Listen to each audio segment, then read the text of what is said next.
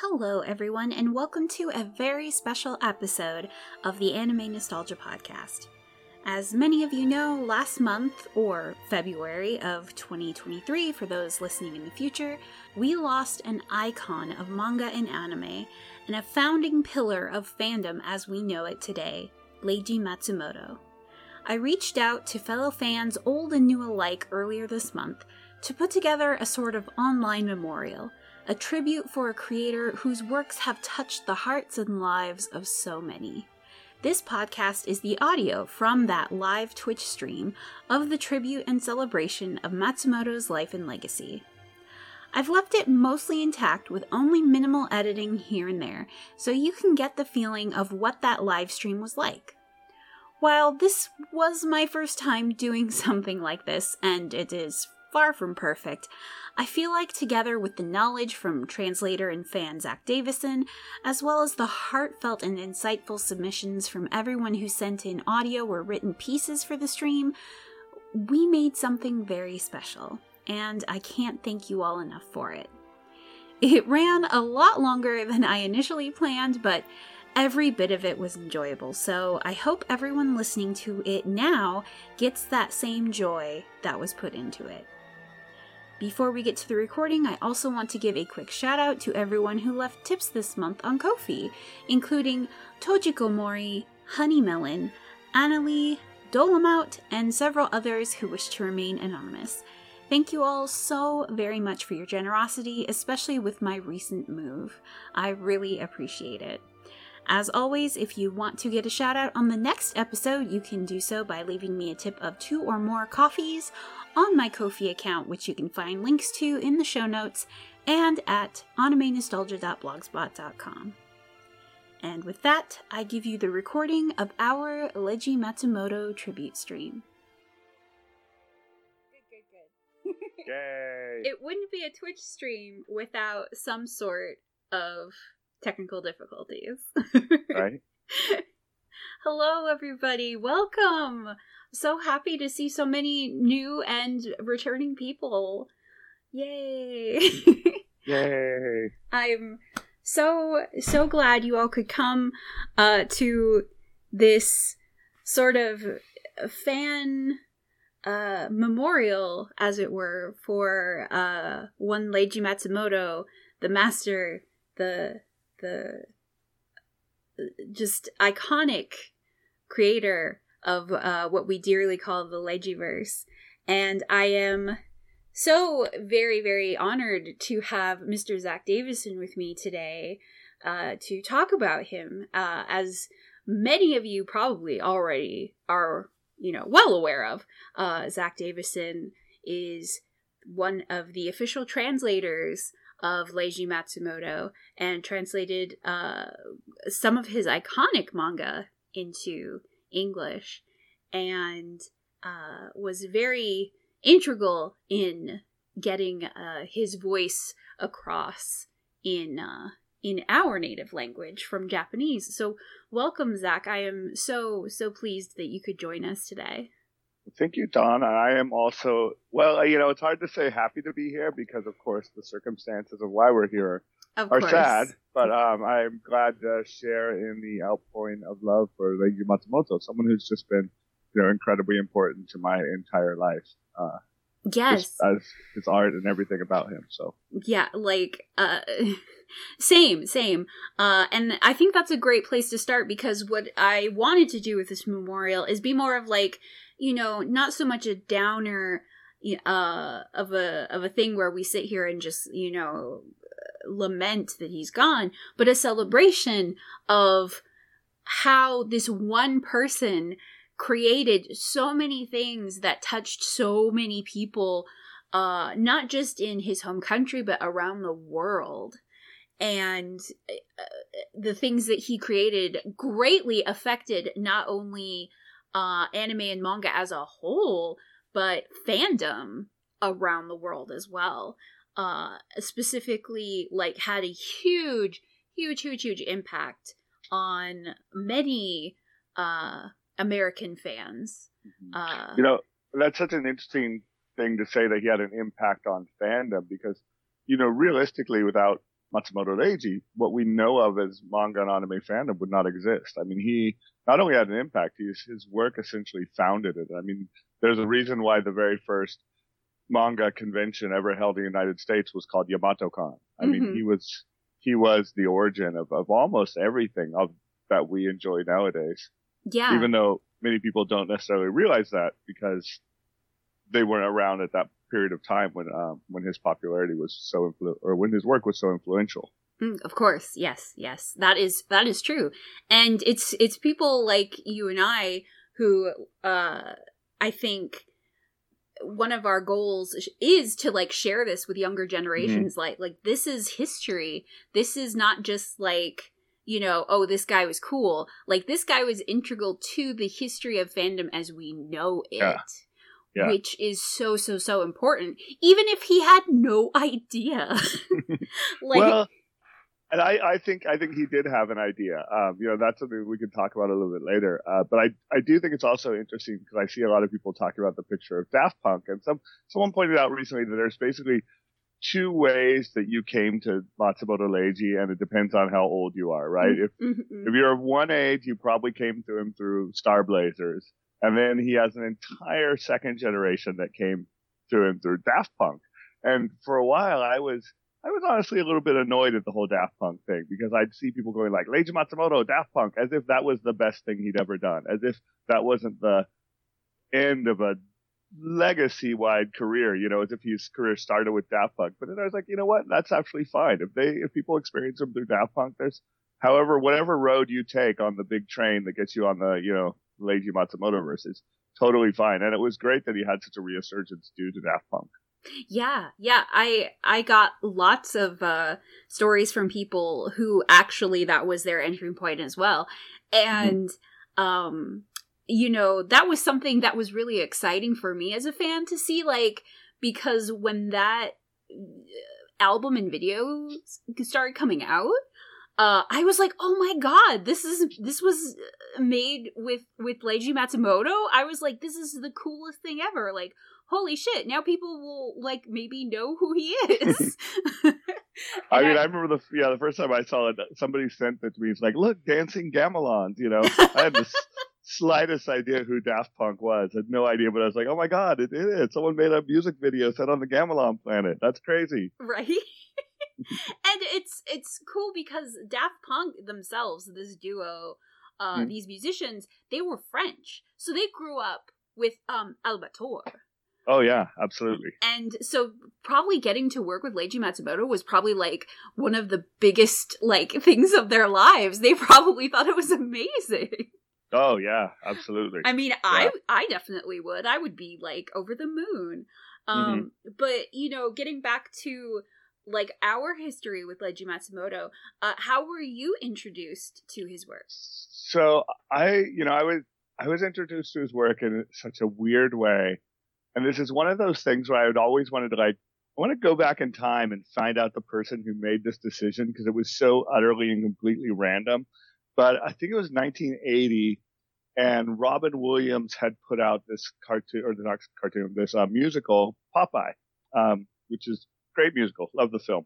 Um, and somebody decided to air it as a double feature with an adaptation of Matsumoto Leiji's Galaxy Express, uh, adapted by Roger Corman. And like, I don't know how those two films got paired together. Yeah, um, that's so random.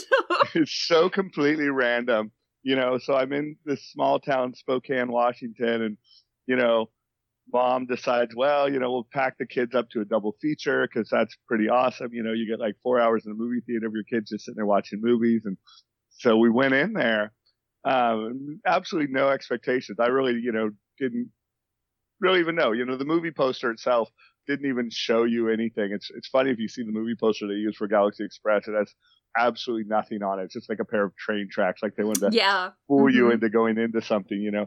And I just went in and it was just, I, I'd never seen anything like that before in my life. You know, I'd seen, you know, obviously like I watched cartoons as a kid. I mean, sure, but all the, all the American cartoons at the time, they were really like, you know, they were just so sexless. They just had no bite. They had no edge. You know, they were just the most neutered thing you could ever even imagine. You know, nobody died, mm-hmm. nobody really got hurt.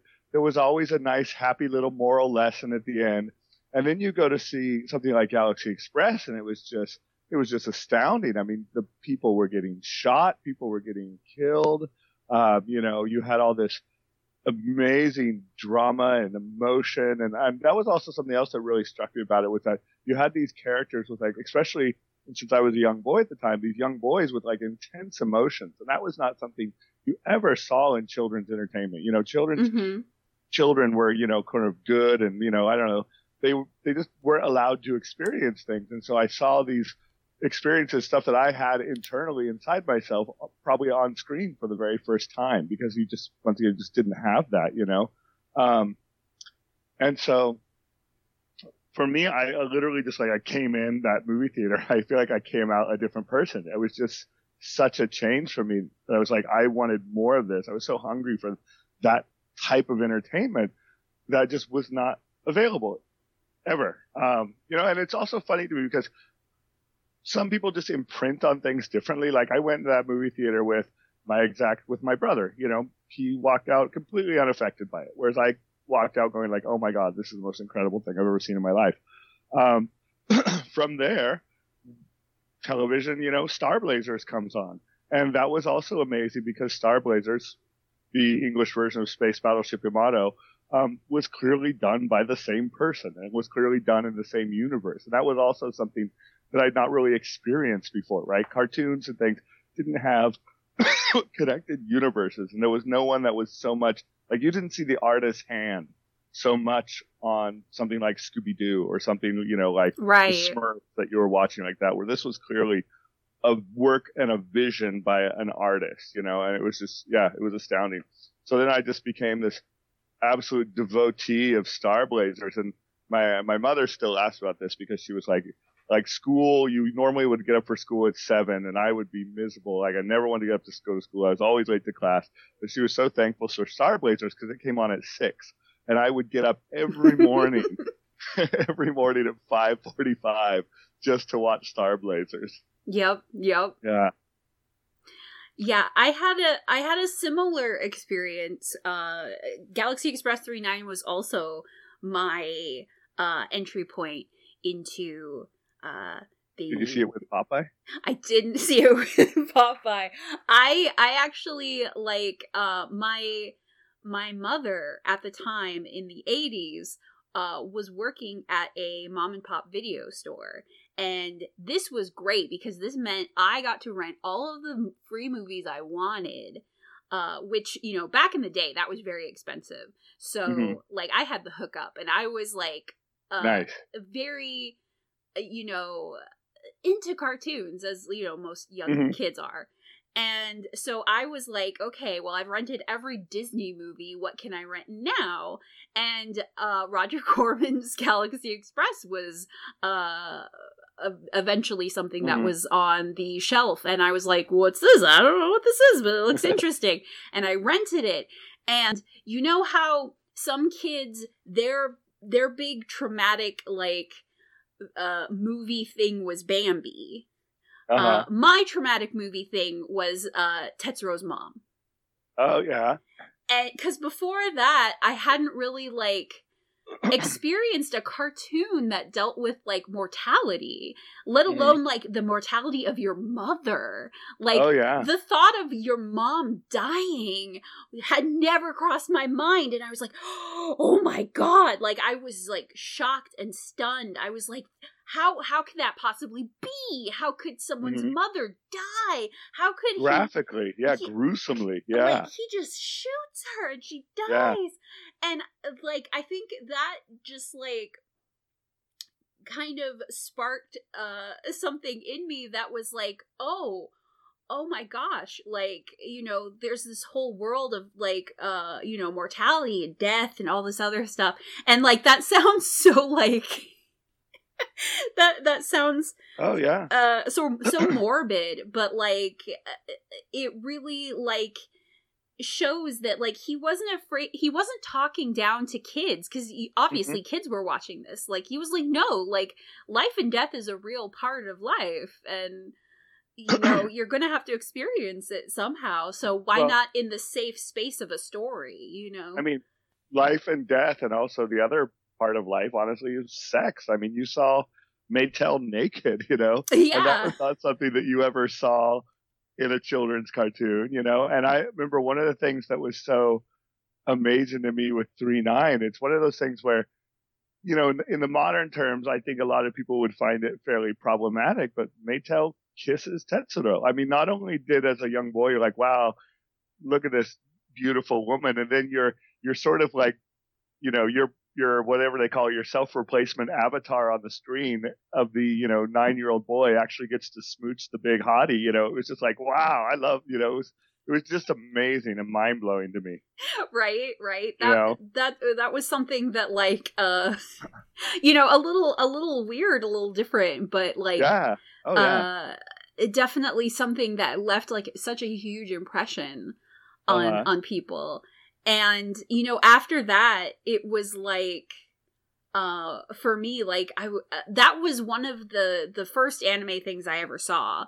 Mm-hmm. And after that, I was it kind of like you i was like craving i was like where can i watch more stuff like mm-hmm. this mm-hmm. like and that kind of like catapulted me to like you know digging through videos and like really scrutinizing like mm, this kind of maybe looks like that thing mm-hmm. that i saw maybe uh and uh, you know uh, uh, from then on out it was like okay where can i find more of this stuff oh my uh, god yeah yeah i mean same and like, and you know, I, this was even like when I was watching it, this was pre video store days. So it was like, you didn't have these options, you know, and I remember the first time that video stores sort of rose up and I, I found Galaxy Express there. It was amazing because it was like this weird half remembered thing from my childhood that I'd seen the one time and I got to watch it again. And it was just like, oh, still so amazingly perfect. Yeah. Even though like, you know, back then uh we didn't have a choice in like uh what was uh, edited and what wasn't so mm-hmm.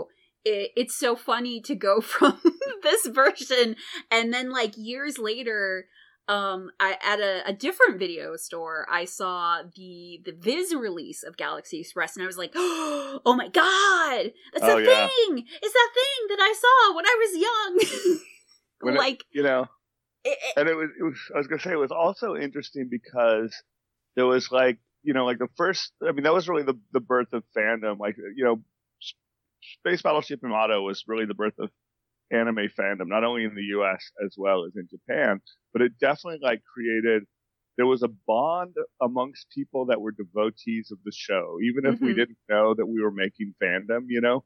I remember I was, this was like years later, I was in high school and in high school, I was just like, I mean, I was a notorious punk rocker in the black leather with the mohawk and the chains and blah, blah, blah, and all this other stuff. And, you know, in the 80s, if you were a punk rocker, you were honor bound to um, hate the preppy kids. You know, that's just what we did in the 80s. That's how we rolled. Mm-hmm. Uh, there's entire genres of movies about it. So if anyone here doesn't understand it, go go watch Pretty in Pink or something like that, and mm-hmm. you'll get all caught up. Um, but anyways, I was sitting there in class one time, and I was like drawing spaceship Yamato on like my paper or something instead of doing the studying. And someone next to me looks over and he's like, Star Blazers? I'm like, yeah. And it was this super, you know, he was the big football dude, you know, the captain of the football team guy. And he also loves Star Blazers. And it sparked this ridiculous friendship between the two of us um, that has lasted to this day. He was like, he was the best man at my wedding. Um, and you know, we just bonded over Star Blazers and Matsumoto for for you know all of our time in high school. And then when I started being a manga translator, we, like I started because I started working on Mizuki Shigeru stuff, and like right when I started, like Dan and I would text each other. It's like Zack, you got to get it. You got to get the Holy Grail, you know. And the Holy Grail was always our code word for Space Battleship Yamato. Mm-hmm. Um, you know, it's like, oh, you got to translate Space Battleship Yamato. Your whole life has been leading up to this moment. And when I finally got hired by Seven Seas to do that, which, by the way, Space Battleship Yamato was not originally going to be translated, so I put that one on the list when I got it. So I got to text Dan and I said, Dan, I did it. The Holy Grail. It was just yeah, it was awesome. That's so cool. yeah. yeah, I mean, but that's how fandom works, right? You shared mm-hmm. love of things creates this community. Yeah, it's it's true. It's true. I'm pretty sure that when I was in high school, I also made friends who like I'd be sitting there drawing like, you know, uh long impossible haired Maetel and someone would mm-hmm. be like, "Hey, isn't that that thing that was on TV once?" And I'd be like, "Yeah, it's the thing with the train." And they'd be like, mm-hmm. "Yeah." And yep, yep. It's like, "Oh, we're we're going to be best friends now." but to to go back a little bit, um, I think it uh, now is be a perfect time to talk a little bit about mm-hmm. um, some of the basics of uh, Leiji Matsumoto's history. Uh, for those of you who maybe aren't so familiar, like maybe you enjoy his works, but you you don't really know that much about him personally. Um, so Zack, feel free to interject anytime you have anything sure. to add to to any of this. So mm-hmm. so Leiji Matsumoto was born in 1938 as Akira Matsumoto, and he enjoyed drawing even back at an early age. And he was only 15 when he debuted his first published manga, which was called Honeybee Adventure in Manga Shonen magazine. So after graduating high school, he moved to Tokyo to start his dream of living as a professional artist. So, I was going to say, like, I, I one of the things I think is fun about Matsumoto as well mm-hmm. is that, um, and many people might know this or not, but a lot of people in their when you become, start becoming a manga artist, one of the things that you do is you work as an assistant to other manga artists. Yes. Right. so you'll come on and you'll do, you know, you'll do like sort of a tour of duty, learning the ropes and everything. And um, Matsumoto Leiji was an assistant to exactly one person in his entire life, and that person was Osamu Tezuka. Yes, which yeah. like what a person to be mm-hmm. uh mentoring under. Yeah. And this was when he was still in high school. Like Tezuka apparently just like was in in town, you know, working on something and needed some help. So sort of like put a call out for any of the local man- manga clubs if there were any talented kids, you know, to come together and help him work out. And you know, Leiji yeah. just happened to be one of those kids. Uh, which is just like astounding to think about and yeah. it, it, makes perfect sense because there's a lot of parallels between uh, the way that both of them did their manga. Mm-hmm. Uh, like you. Well, can... and, oh, and also ahead. that I was gonna say that's the reason why um, between they did the manga, and also the reason why Leiji started out doing uh, shoujo manga, doing um, girls manga, because Tezuka basically had the boys manga so wrapped up mm-hmm. that there was no real entry for for Leiji to get in there. But um, it was much easier to start out doing shoujo manga, which was not unusual. Like Mizuki Shigeru also started out doing shoujo manga. It was just a lower barrier of entry, I think, that you would work up into doing the sort of boys manga. I saw I saw a quote in the chat that I think is funny because yes, it's um, Leiji and Tezuka also um, like many people at the time enjoyed films and so they weren't that easy to get. So they had like a little um, film club where they would import films just to show and watch. And they actually once got arrested for being accused of running an illegal, like illegal film club to bring, bring, in movies to show. So yeah, Tezuka and Leiji had to go to jail and you know protest their innocence that they weren't doing it for profit. They were just film nerds trying to get together to watch movies. We just like movies, we promise. Could you imagine? Oh my god. I would I would have loved to see their mugshots. I know. So funny. Oh my gosh. Yeah. Yeah, and it wasn't um uncommon back then uh in the beginning of shoujo manga to have uh uh male uh shoujo artists. Yeah.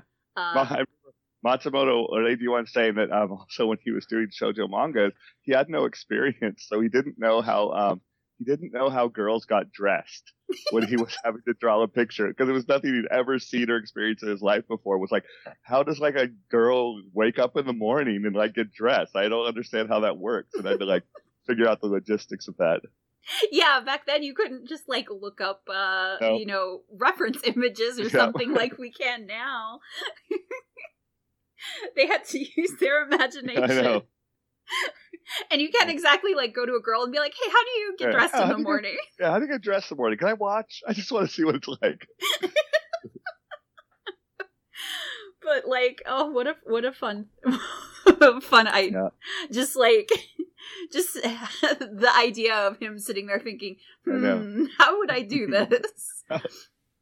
But um, in 1961, he actually married fellow artist Miyako Umaki, who not only was a pioneer of shoujo uh, manga herself, but also of gekiga and Lady Komi. And uh, she was actually the creator of Rika-chan the doll, which is an iconic doll in Japan, sort of like akin to Barbie. Which uh, I don't think a lot of people were aware of this because, like, uh, uh, Maki gets you know mentioned as also being a manga artist, but like she made yeah. Rika-chan. Oh, I know, which is like being the inventor of Barbie. I mean, talk about an absolute power couple. I mean, those two were equally great in their own right. Mm-hmm. And yeah. there's even stories about how like she was considered like the beauty of shojo manga back then, and like everyone thought she was so beautiful and talented and amazing. Like even Tezuka was like, "Wow, she's she's gorgeous and and so talented and and amazing. And uh you know uh, matsumoto was the one that ended up marrying her. And together they collaborated on many many projects and even founded uh studio Leijisha together. Mm-hmm. which which is of course always funny because you know it, it mirrors matsumoto's own work where the goofy little potato person marries the stunning beauty you know right? Right it always made me wonder if that's why he always kind of drew his like his avatar as like that you know funny little potato guy. well, I mean, yeah, I mean, he definitely like you know that is his sort of like self insert character. You know, mm-hmm. I mean, mm-hmm. like he he is the little goofy dude. You know.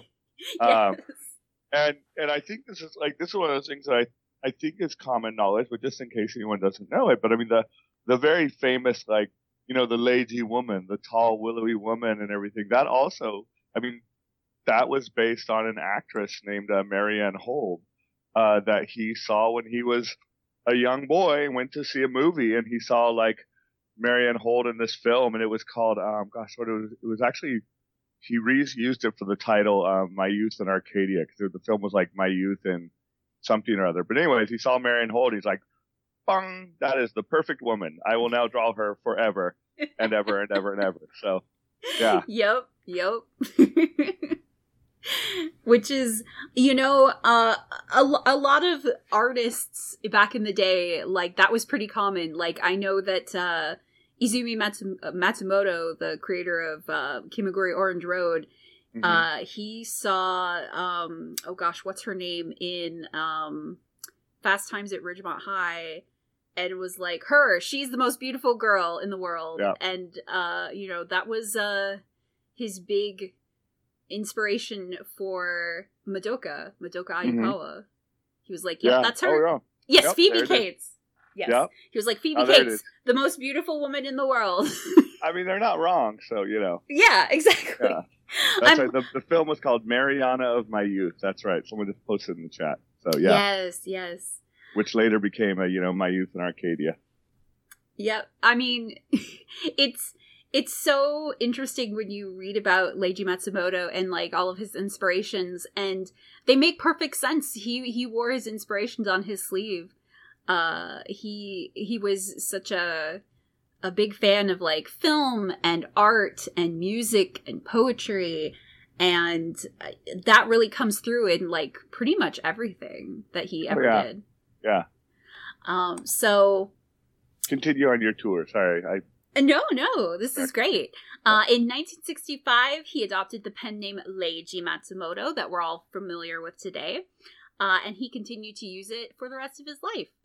And while he got his start, like you said, working in shoujo manga, his big breakthrough hit was Otoko Oidon in 1972, which is a series about a poor Ronin uh, man working on his entry exams to get into college in Tokyo. Which that's never been uh, a lot of his uh, his uh, older manga hasn't been translated into English, but uh, I've always been curious about that one because the artwork looks so fun and interesting. It's, oh, it's yeah, it's, it's, great. It's basically like yeah. Uh, proto uh, Tochiro, mm-hmm. a much skinnier Tochiro. yeah, because the poor guy can't eat very much. but still that little potato faced guy. Yep.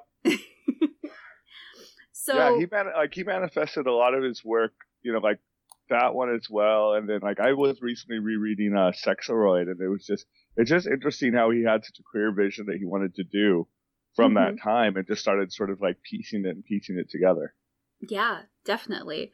Um and I I love the artwork of Sexaroid. It reminds me Mhm. so much of like Barbarella, Oh yeah. which yeah. I'm sure he saw. Mm, of course. and, and like I mean back then who didn't see Barbarella, right? Um but like every time I see like any of his pieces from that um that work, I'm like, "Oh my Mhm. gosh, it's just so gorgeous." Like hmm I would love just like art prints of some of those pieces that he did Yeah. because it's like such a great encapsulation of like that time and Mm-hmm. what some of the stuff he drew best which was like cool beautiful spacey ladies and technology hmm Well, and Sexaroid also has a lot of his themes that would become so um, important, you know, in stuff like Galaxy Express, but the idea of artificial artificiality and humanity, and like how much could you replace a person with machinery and still call them a person? Mm-hmm. Mm-hmm. Exactly. Exactly. Um so uh as someone who lived through Japan during World War II, Matsumoto explored his feelings about war, mortality, um, life, technology, like you said, in many of his works through the lens of science fiction. Uh, which was a new concept back then. Like science fiction manga wasn't like super popular at first. No, although that was what allowed it to be sold in the United States because Star Wars was such a huge, huge hit. Mhm. And Yeah. so when Star Wars being such a massive hit, you know, people were looking for other sort of like, you know, similar things that could be easily sold and marketed. I mean, that's obviously how Space Battleship Yamato, Yamato became Star Blazers because Yeah. they're like, oh, it has star in the title. Maybe we can trick some stupid boys into thinking that they're the same thing. And, hey, yeah, it worked. Um, yeah, exactly. Yeah, and it was all um, like even the earlier stuff because this was long before you know terms like anime or manga even really had existed in the english language and so all of his early Mhm. work is marketed as japanese science fiction which i think is kind of cool actually Yeah, yeah, totally. Uh, Star Blazers in the U.S. is is a, like you said a prime example of that. Mm-hmm. Um, along with his other works, so like even though his contributions to Space Battleship Yamato, like he wasn't the creator or anything, but no but the fact that like in fact he fought with the creator quite a quite a lot. yeah quite a lot um, Uh, largely over the sort of you know militaristic themes that were being introduced into yamato also hmm I just But- saw a question. Wasn't Yamato the show that populates the term anime? Uh, not really. I mean, the term anime didn't really exist in the English language until much, much later. What what popularized the term anime really was video stores in America needed a title on the shelf on which to put these. hmm So, you know, it was Japanimation or anime. You kind of picked your poison of what you wanted to label your shelf. Yeah. But that was that was decades after Yamato. Mm-hmm. Mm-hmm. But um, uh, the uh, the the contributions that he made to Space Battleship Yamato, like it would be a completely different series if he hadn't been involved. Oh yeah, he did all the cool stuff. Yes, sure. Yeah. and so to to see things that he actually you know created uh so space pirate uh captain harlock galaxy express 39 queen emeraldas like once people got into star blazers or yamato like that was pretty much the next things that people would be like okay what else can i get from this person Yeah.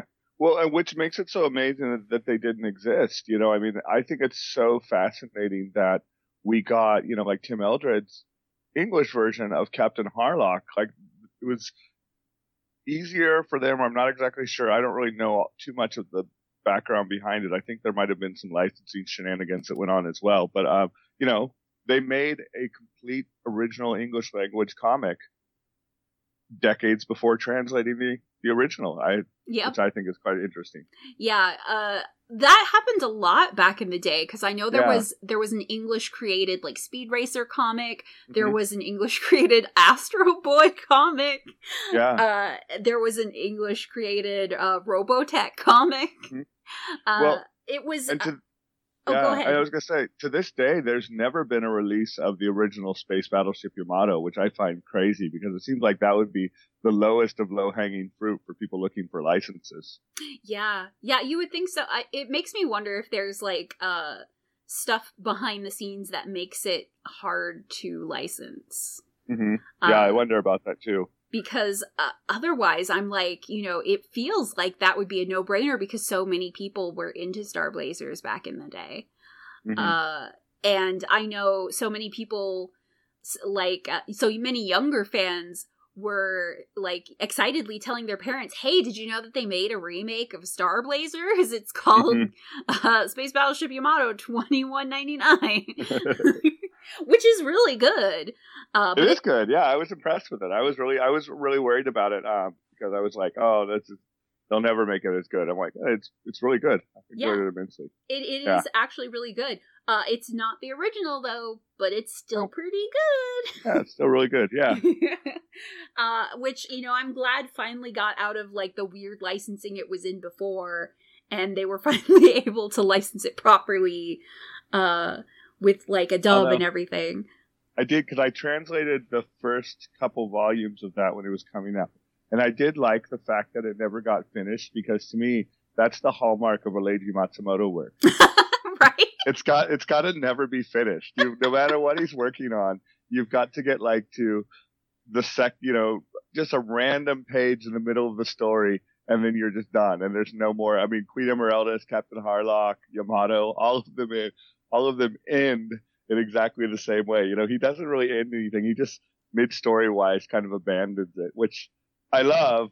As frustrating as it is because it's just so much a part of of Matsumoto, you know, and how he works with this whole his whole idea of the you know the Toki no Wa, the the wheel of time that spins, and his ridiculous concept that he made up just basically because he couldn't keep his continuity straight. Yeah, right. Yeah. Another thing that he kind of shares with Tezuka, where he's like, "Oh well, you know, I, I'll get around to finishing that maybe someday," Yeah. and then doesn't.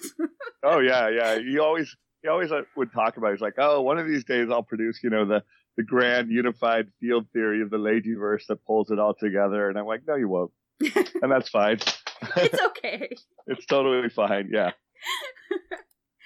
but um yeah like i was saying you know uh also you know going back to tezuka he would use a lot of his characters in his Leijiverse over and over again similar to Mhm. the tezuka star system Yeah. uh you know characters sometimes playing different parts and different things but always in stories uh Mhm. that he created and uh that was always something that i thought was like so interesting because uh you know other than tezuka like back then no one was really doing that Yeah, I mean, yes and no. I think a lot of people did copy that on Tezuka. I mean, Mizuki Shigeru obviously did as well. You know, I think oh that that's that's, true that's Mhm. not entirely uncommon. Uh, Joji Manabe is another one I can think of that does that. So I think the reason the characters is so, or character types is so rare, but I think what he did different from Tezuka's Star System really is he literally would reuse the same characters, you know? Mhm, mhm. he'd have like,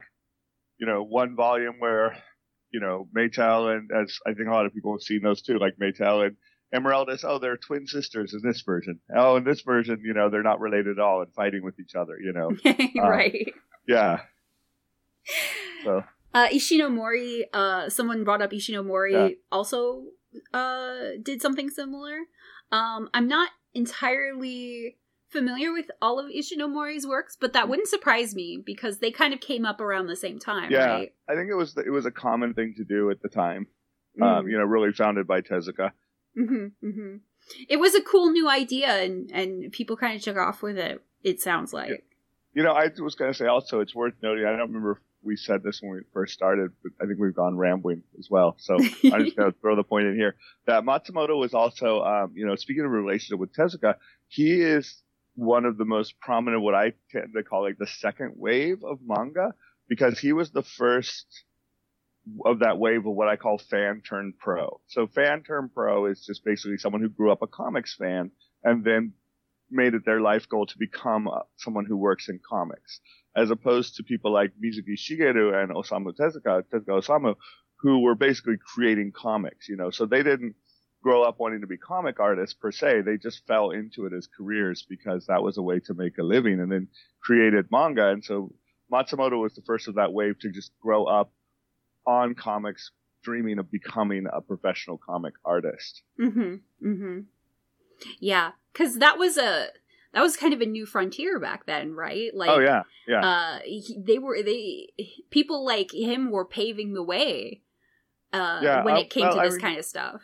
Paving the way, kind of, but also they were the first to walk the way that had been paved. Mm-hmm, because mm-hmm. Tezuka and like Tezuka and Mizuki, Mizuki had somewhat, yeah. So someone just pointed out exactly what I would use in American comic terms, like Matsumoto Leiji is is the Roy Thomas. Like Roy Thomas was the, the first of the fan terms pro of Marvel Comics, you know, so he would be that sort of like generation. You know, he wasn't the groundbreaker, um, but that would have been the guys that came before him. But you know, mm-hmm, he certainly mm-hmm. was the refiner of all those paths that had been made. Yeah, and so you know, Matsumoto gave us like all of these incredible creations over the years and his work gained popularity as we have been talking about like not just in asia but like in mm-hmm. europe in south america in canada in the us uh basically anywhere that they were like hey these cartoons are like science fiction and like you said uh star wars is really mm-hmm. big right now maybe we can get some you know uh, yeah uh some viewing numbers on this tv show if we bring it over and you know that also led to like uh, Europe is always uh, like, especially France and and Italy. They've always been ahead of us when it comes to putting anime on television. Mm-hmm. So they had all the good stuff on TV. They had you know Harlock as Albator. They mm-hmm. had uh, Space Battleship Yamato. They had Galaxy Express 39. They had all of those great things on TV.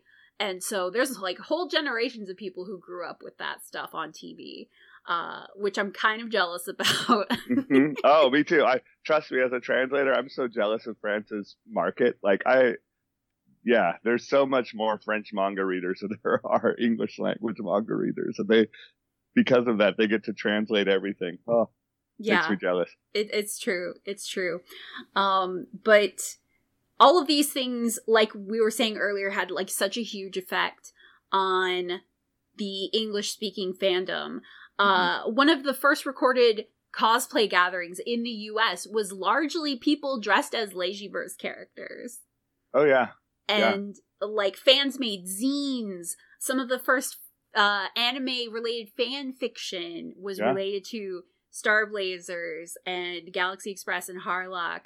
Uh, even early anime conventions, like we were talking about, would not have existed without these people getting together who were huge fans of Star Blazers mm-hmm. and going, where can I meet other people that like this thing?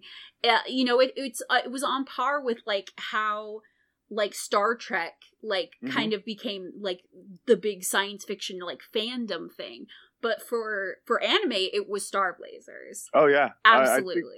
I, I, think, I think somebody posted it the photos in the chat, but I mean, like, I think it's Worldcon 80, 1983, I believe. I could be wrong in the exact date.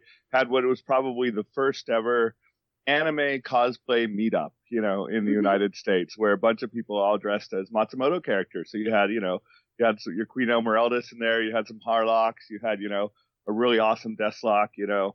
Uh, yeah, 1983 in Baltimore Worldcon had this massive Matsumoto cosplay meetup, and I, you know, that's a, that's that's something I, I always want that history to be kept alive because you hear a lot of people who really think that anime and manga fandom started like in the 90s with Toonami, with Sailor Moon, and with uh, Dragon Ball Z, and uh, that's just simply not true. Um, yeah. Anime yeah. fandom had been going on for at least a good solid 20 years prior to to that segment of the. Uh, that was really this once again second wave of anime fandom really hitting there. Um, yeah. yeah, someone I did see someone ask if Matsumoto had a, any assistants that went up onto fame. And I think, you know, Shintani Kaoru is probably the most famous of him. He did a series called Area 88. Yes. And uh, Shintani was very famous for doing the Leiji gauges, those gauges that is on every single one of his artwork, right? You know, just all those little circles and clocks and compasses and everything. Shintani, as Leiji's assistant, had to had to fill in the Leiji gauges. which uh, like if you look at area 88 which is also another manga i wish would get Mm-hmm. uh retranslated i know viz attempted to back in the day and i really Mhm. enjoyed it but like you can tell like from his art style like it's obviously unique but you there's little like you can see sort of the the influence that Oh, yeah, uh, matsumoto had on his art uh Yeah. truly and it's really really quite good I mean, even just the hairstyle. Like when we were kids, we used to call that hero hair. yes You could always tell who was the hero in any of those anime series because they always had that swept over one eye, you know, the hero hair. Mhm. It's oh, it's it's beautiful. Very very good. Uh, and of yeah. course, all the ladies have that beautiful long hair. Oh yeah, yeah. Which Yeah, and I th- I think like Matsumoto's reach is so. I you were mentioning this earlier, early in. His reach is so global, you know, because he created these fandoms. Not only you know, Space Battleship Yamato is credited with really creating anime fandom. It was probably the first uh, what they would call a blockbuster movie that had ever happened in Japan, where people Mhm. were literally lined up around the blocks to go see it. Um, but Matsumoto himself was very aware and I think I would say um, respectful of his global audiences. You know, I've seen interviews with him before where he would specifically talk to people. He's like, okay, well, how is this going to play out in France or something? I don't want to do anything that's going to be offensive to people on a world audience because my work is intended for a world audience. And so he was very conscious, conscious and respectful of of his global audience and wanted to make stuff that didn't necessarily appeal just to Japanese people, but appealed to uh, this human experience that was really at the core of what he was doing. yeah, and I re- you can you can really tell that like because he was dealing with all these themes in his work that were very universal, Mhm. right? I feel like anyone could pick up one of his works, even if they're not necessarily a sci-fi fan, and like just read his dialogue and be like, Mhm. "Oh wow, he he really has something to say Yeah. with these, and these really resonate." Uh, even even years, decades later, and I think that's the mark of like a really good writer is that he he really was thinking about the universal human experience. hmm Uh, yeah. And yeah. And his work also, I think, like you said, it has a lot of depth and it has a lot of emotional depth and it has almost zero logical depth, which is another thing I love about Matsumoto. Like his work is all heart and no head. Like it is Yes. just a hundred percent emotions. And I love the fact that it makes not a lick of logical sense. Like, and, and that's great because Matsumoto's universe is dominated by what they call the rule of cool, right? If it's cool, then that is all the explanation you need, you know? mhm. If you are a woman named Emeraldas and you get shipwrecked on some planet and you dig up an ancient spaceship that's been sitting there for thousands of years running on an automatic pilot and that ship happens to be named the Queen Emeraldas, that's just perfectly fine. You know, that level of astounding coincidence is just perfectly fine in the Matsumoto verse, and I love it. right i and i just love that he described his work as as as boys romance Yeah, boys romance. Oh, absolutely. Yeah, and as a boy watching it, it was absolutely boys romance. Oh my god, so much. yeah But I mean, clearly not just boys romance. It appeals to women as well. Uh, yeah exactly but i love the fact that he was it was romantic in the the literary sense not Yeah. like the the literal sense Yeah, not the kiss, kiss, hug, hug sense of romance, but yeah, the more like the grand romance. Yeah. yeah like grand romantic literature Mhm. and like i don't think there's anything more like romantic and fantastical than like space pirates uh who who pilot giant old-timey like galleon ships mm-hmm. Oh or yeah. or a train an old-time steam engine that flies through space space, yeah. like or a zeppelin, or you know, whatever it is. Yeah. like it, I think that was something that really caught my imagination as a Mhm. as a as a kid. I was just like, oh, Yeah. wow, a train that flies through space, like Yep. that's so cool. Like it didn't. It's it's like you said, it didn't have to make sense because it was No. cool. Yeah, it, It didn't was- make sense at all. It was great. Yeah, and you needed a ticket, and like, oh, it was, and like even then at Galaxy Express, it just made like there's nothing about it makes no logical sense. Just, no. As soon as you start to think about anything, just don't don't think, feel, just feel it. Yeah, it's it's all vibes. It runs yep. completely on vibes, and that's great because like I I feel like a lot of times creators can get too bogged down with like oh is this going to make sense? It doesn't always have to make sense. If it makes sense in your heart i feel like that's like the most important part. Like is it cool? Can we run with it? Yes. Yeah yeah and i think that's uh, just like one of the the best parts about his work like i just love that it's it's so so amazing to just like you know sit there and think like what what do you think was going through his head when he was just like, mm, what if I made a train that flew through space? Right. I know. Yeah, I know. and just all of this, and like I love like like seeing some of his older work, how he was clearly just sort of working out ideas. You know, I mean that is one of the cool things in the seventies. Um, Captain Harlock is like they printed some of his like older Captain Harlock strips when he was just kind of trying to figure stuff out, and so he used his printed work as basically his sandbox to flip ideas around until he got it up, you know, got it all coordinated in his head. I love that too. Yeah, definitely. It's uh it's so good. Mm-hmm. Uh but like to go back a little bit, I I loved how, you know, he was a huge inspiration to so many that came after mm-hmm. him.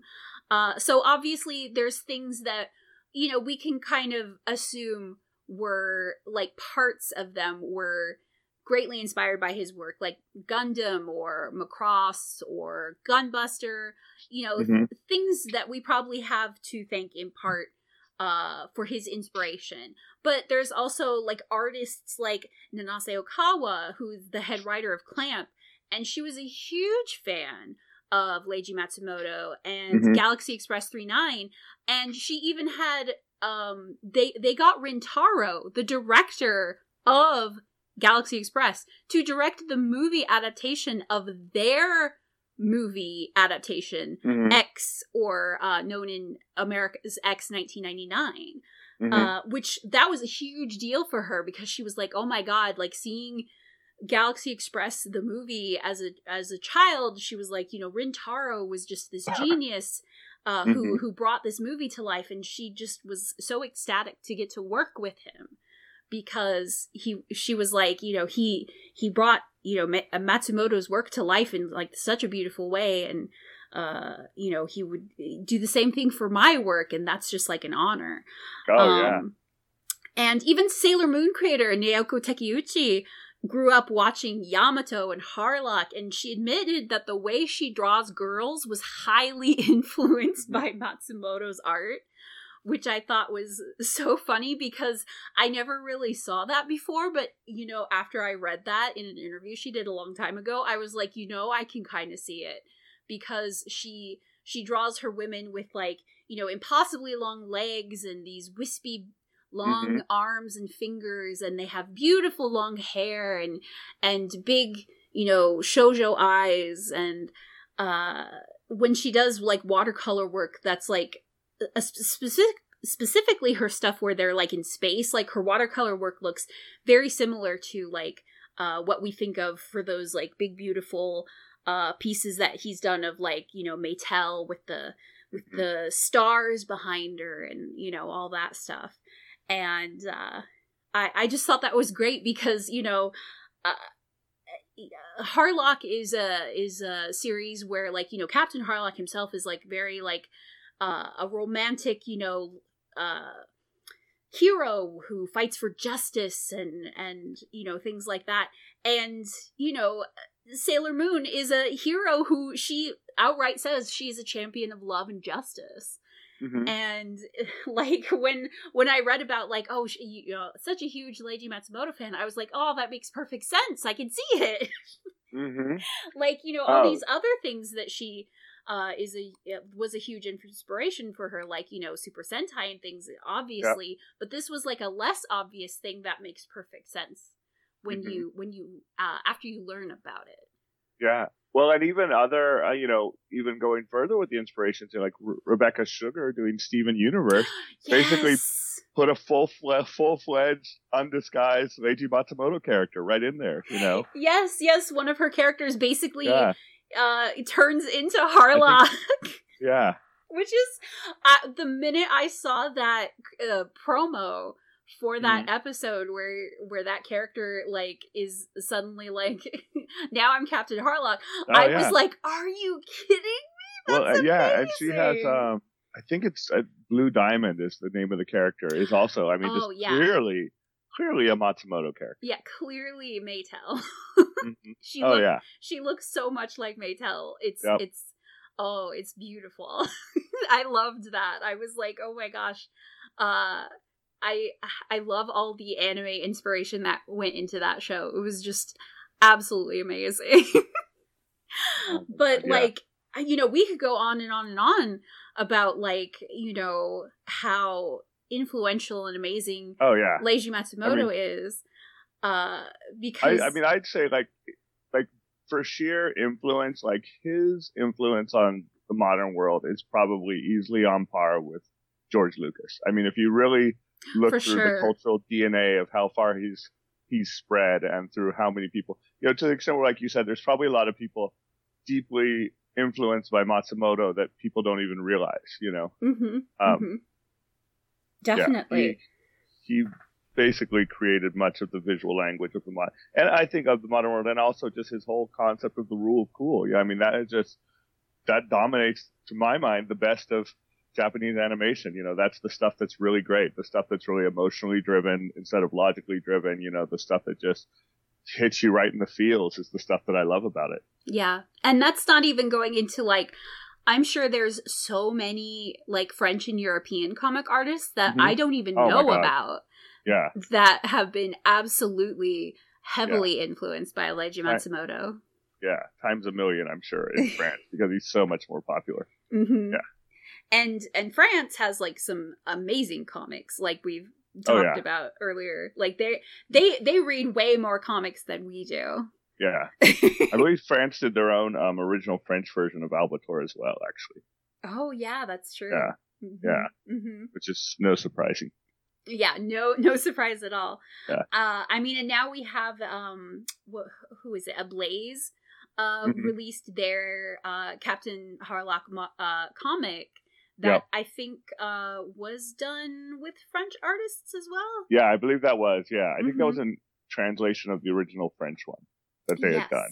which Yeah. uh i haven't uh, gotten around to reading that myself but i've heard it's actually like a really really fun comic uh Mm-hmm. that was like officially licensed through um matsumoto like with his permission obviously Mhm. uh and i've seen some of the art though and the art looks stunning oh yeah, it does. Yeah, it looks really uh, good. Yeah. so like all these amazing like french artists who are like Mhm. ah i finally get to draw albator so i can i can only imagine how how great that was for them oh yeah. but uh before we take like a little quick break before we get into Yeah. the second half um i wanted to open up the floor to chat to see if there were any Yeah. questions that you might have had um because like i love leiji matsumoto but zack davisson probably knows more details and more things than i do so if there's anything specifically that you ever wanted to ask right now would be a really great time Yeah, I'm happy to. yeah And I'll throw out one of my other favorite bits of Matsumoto trivia because it cracks me up when I found it out. Is um, you know, why is Emeraldas named Emeraldas when she is dressed clearly in all red? And it's because he made a mistake and he thought that emeralds were the red stone.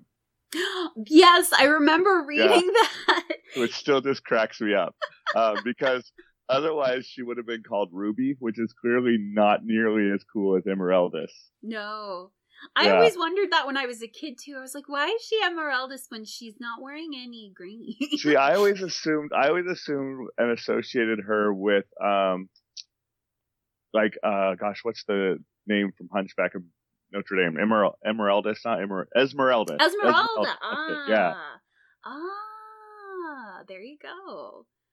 I always thought that's what it was allusion to was Esmeralda, but I'm like, no. And I thought he was just spelling it wrong. I was like, somebody's spelling that weird.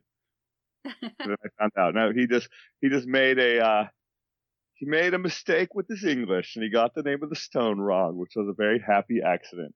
uh, but yeah, let's do some some questions.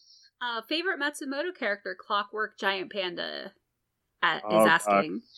my favorite is just I love Queen Emeraldas. Like she is just my absolute favorite. Um, I just love her so much. She's so good. Yeah. If I had to if I had to pick a second one, I might I might pick Tori the bird, who is also just oh, fantastic. Oh, Mr. Bird.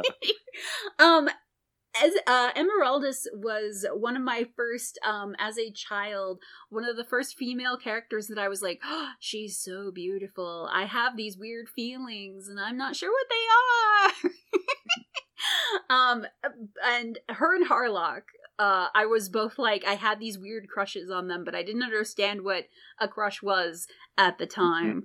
Uh, I was just like they're both very cool and oh they God, they look yeah. great and I love them. yes. Oh yes. I mean, I probably the same way with me and Maetel. I feel like I'm not I'm not sure which is my first cartoon crush. It was either Maetel or it would have been uh, you know Nova Yuki from uh, Star Blazers. Oh Star Blazers, yeah. You know but it was definitely a Matsumoto character.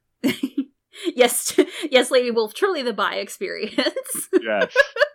yes, as a child, I was like, I don't understand these feelings. I just think she's very beautiful. Yeah.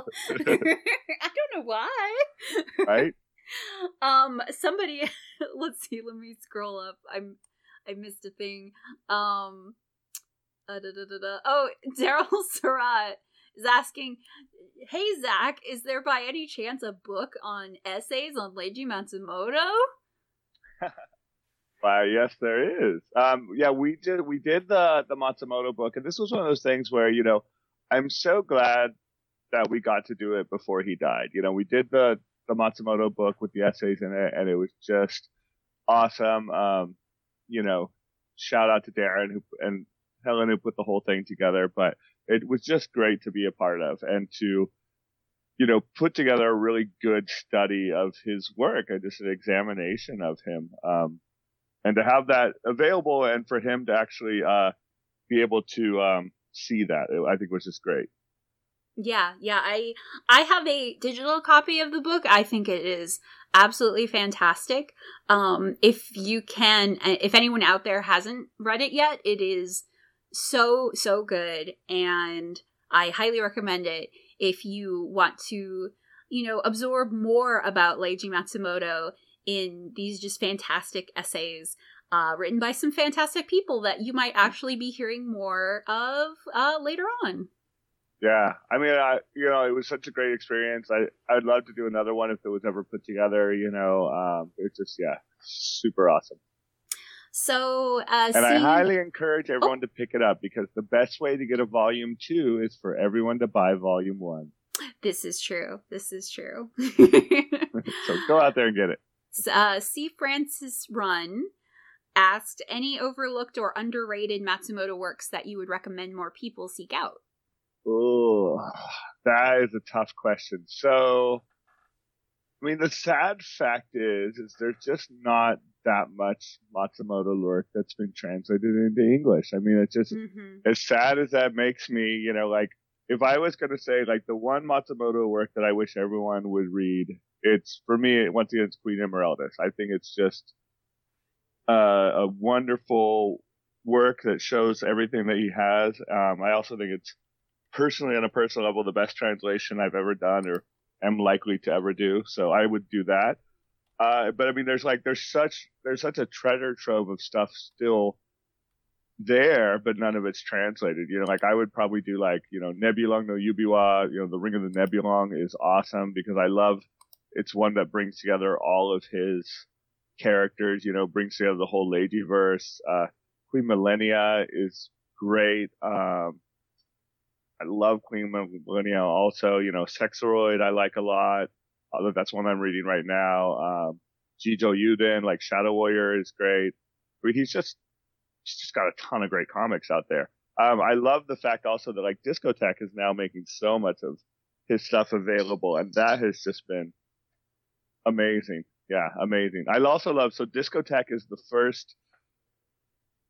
I guess they're not really an anime company. I'm not sure what you call them, video company. Um, anyway, so the first video company to ever actually coordinate with me to make sure that the comics and the animation actually match up linguistically. So I created a Matsumoto Bible for them to do all of their uh, translations on to make sure that the English language Matsumoto verse was consistent between all of the comics as well as all of the uh, animation. Yes, I think that's such a great touch, and I'm really glad oh, yeah. that uh, they were able to do that. Uh, I know they're really good about doing that with uh, uh, a lot of the the yep. series they work on across the board. They want to make sure everything is uh, uniform. They yeah, they just do such an amazing job. Yes, just absolutely great. Mm-hmm. And uh, those Blu-rays that they've been putting out, I I only have the movies so far, but uh, they are just absolutely gorgeous and stunning. Mm-hmm. Uh, yep. the, the, let's see, I've bought the movies uh one, two, three, four different times now.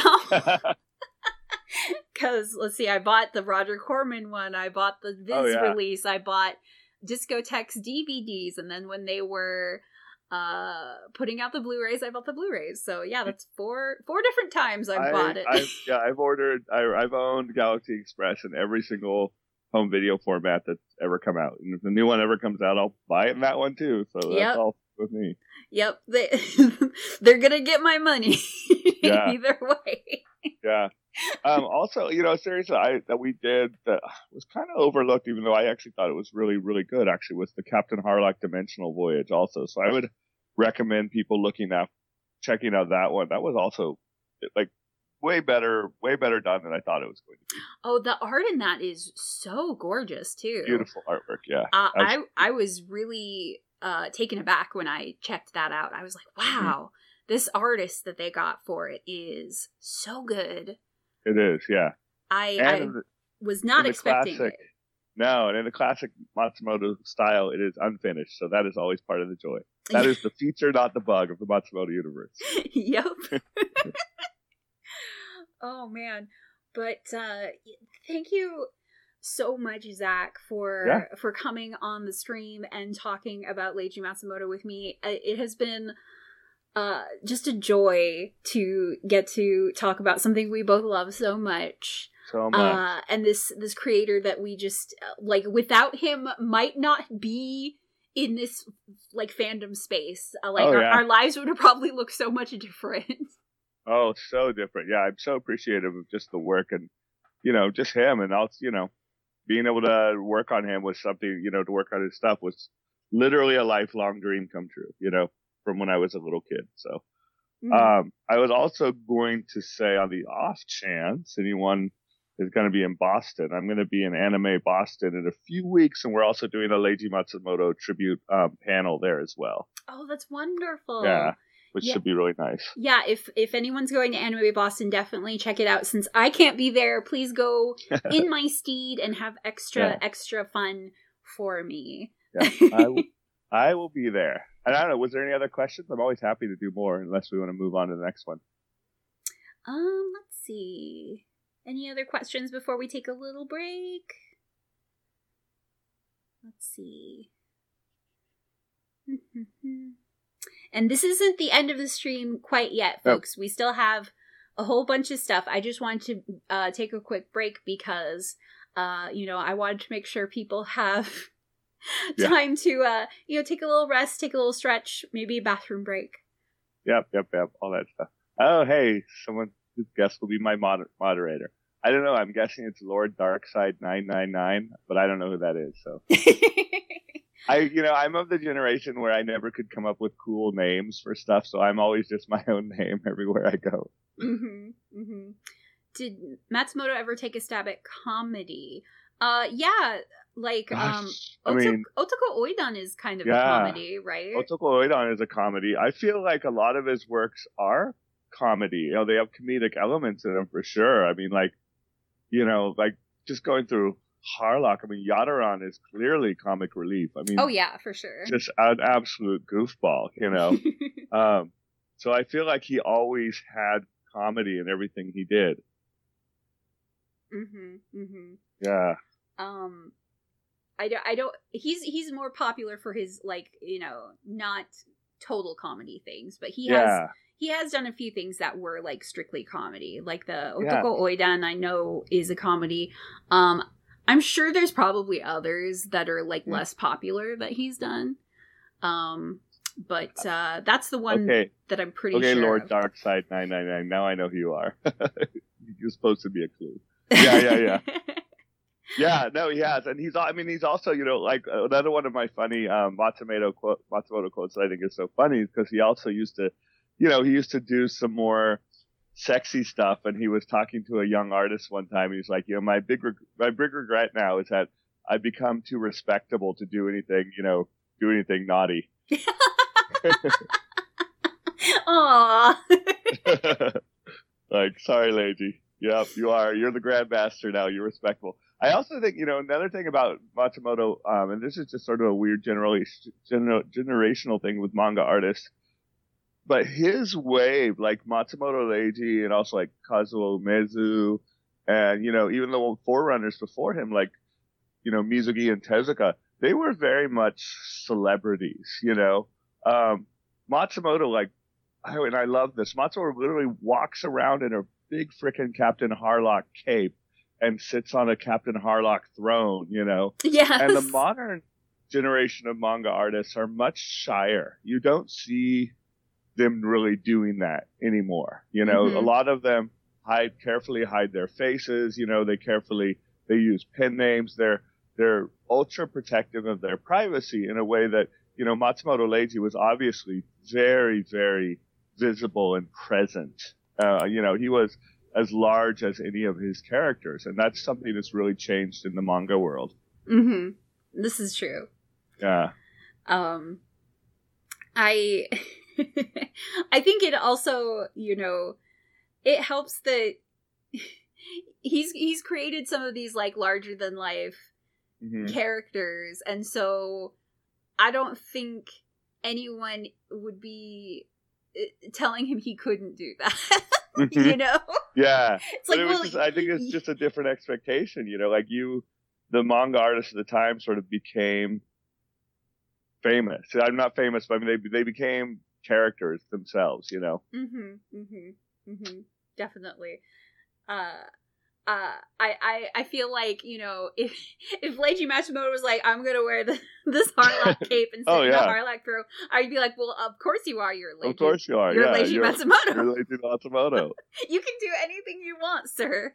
Stroll around in that. It's awesome, and we'll love you for it. Exactly. And your odd little brimless hat that you've apparently been wearing since your first photo was taken. And there must be a manufacturer who just makes those little brimless hats just for him. Little skull And- caps. yeah, it's skull cap thing that he just wears everywhere. Um, oh, but it, it's it's always good to have a uh, a, a signature look, right? right? Exactly. I mean, Te- Tezuka had the uh, beret. Tezuka had the beret, you know. He had the little skull cap. Kazuo Umezu has his stripes, you know. Yeah. hmm hmm you gotta have your your signature thing, your your Yeah. signature look. And now we have the the one manga artist whose name I can't remember, but she wears the the chicken um chicken mask. Oh, oh yes. Oh, oh gosh. I I know who you're talking about. The the the woman who does um Beastars. Yes, yes, yes. Yes. Paru Itagaki. Yes. Haru Itagaki. Thank yes, you, yes. Daryl. Yeah. Question: How many cats did Matsumoto have in his life? How many Mikuns? I believe I could be wrong on this, but I believe that it was Meikun four was the most recent one. Yeah. Oh, Yeah. little baby. I know. It was sweet though. I love the fact that he always had always had a Meikun, you know. Always had a little cat in there. Yeah. And that's also something I, I I really loved that he was such a big lover of cats. As Uh-huh. as Oh, yeah. someone who loves cats myself. Mhm. Oh, so good. They're just so and the way he draws cats are very very cute. I Oh, love yeah. I love how he draws cats. Yeah. I mean, I even love the like when they were, you know, like that's another thing in the Captain Harlock manga that just um cracks me up because they're like, you know, how many are on board, sir? They're like, forty human beings, one bird, one cat. You know, they always made sure that they were registered as part of the official crew. Yes. because they're family. Right? Yeah. Your pets are family. All right.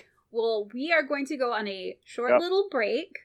Um, and we are saying goodbye to Zack. Uh, the second part goodbye. of the uh, stream uh, will be me playing submissions from you, the the fans, on uh, Leiji Matsumoto. So if you need to take a break, then now is a great time to do it. Uh, you know, have a little stretch, get a little snack, uh, drink some water, take a bathroom break, whatever you need. Uh, we'll be back in about uh, maybe five minutes, okay? All right. We're back. Hi, everybody. I hope you had a nice little break. So, this will be the part of the stream where I was very, very humbled to get a, a wonderful outpouring of submissions from folks uh, throughout the last couple weeks uh, talking about Leiji Matsumoto and what his work meant to them and uh, just some fantastic, fantastic uh, both recordings and written pieces. And I can't wait to share these with you. Um, th- thank you so much to everyone who took their time to uh, write and record and send in all these lovely little tributes to Leiji Matsumoto and his work. Uh, when I was reading and listening to some of these, like I, I laughed, I, I cried, I, uh, and a lot of them are from people from all over the world. We have such a, a great mix of people who experienced uh, Leiji Matsumoto's work in various countries, uh, people from different backgrounds. Uh, it's just wonderful, just wonderful. So, to start us off, let me grab my playlist here. Uh, we are going to start with a little piece from a recorded piece from da, da, da, uh, Renzo and Rishi, who both are uh, podcasters. They have a podcast called the uh, Beyond the Long Box, I believe. And they sent a nice little conversation between the two of them about their experiences with Leiji Matsumoto and uh, his work. So let's listen. Oop. I'm Rishi Gandhi. And I'm Renzo Adler. I'm on Twitter at, at Renzo Adler, and I used, uh, I, I guess I technically still have a Tumblr called Space Leech. Um, yeah, I I'm a filmmaker. Uh, you can find me at Rish JG. That's R I S H J G on Twitter. Um, and I guess uh, my relationship with Leiji Matsumoto's work goes back to my childhood when I was growing up in uh, in West Africa. Um, and I got to see Galaxy Express, Captain Harlock, uh, like those two in particular growing was, up. What was Harlock called in France? Uh, so like in French speaking countries, like uh, where I grew up in Cote d'Ivoire, um, Harlock was called uh, Albator, and you know they everybody had different names. Everybody like.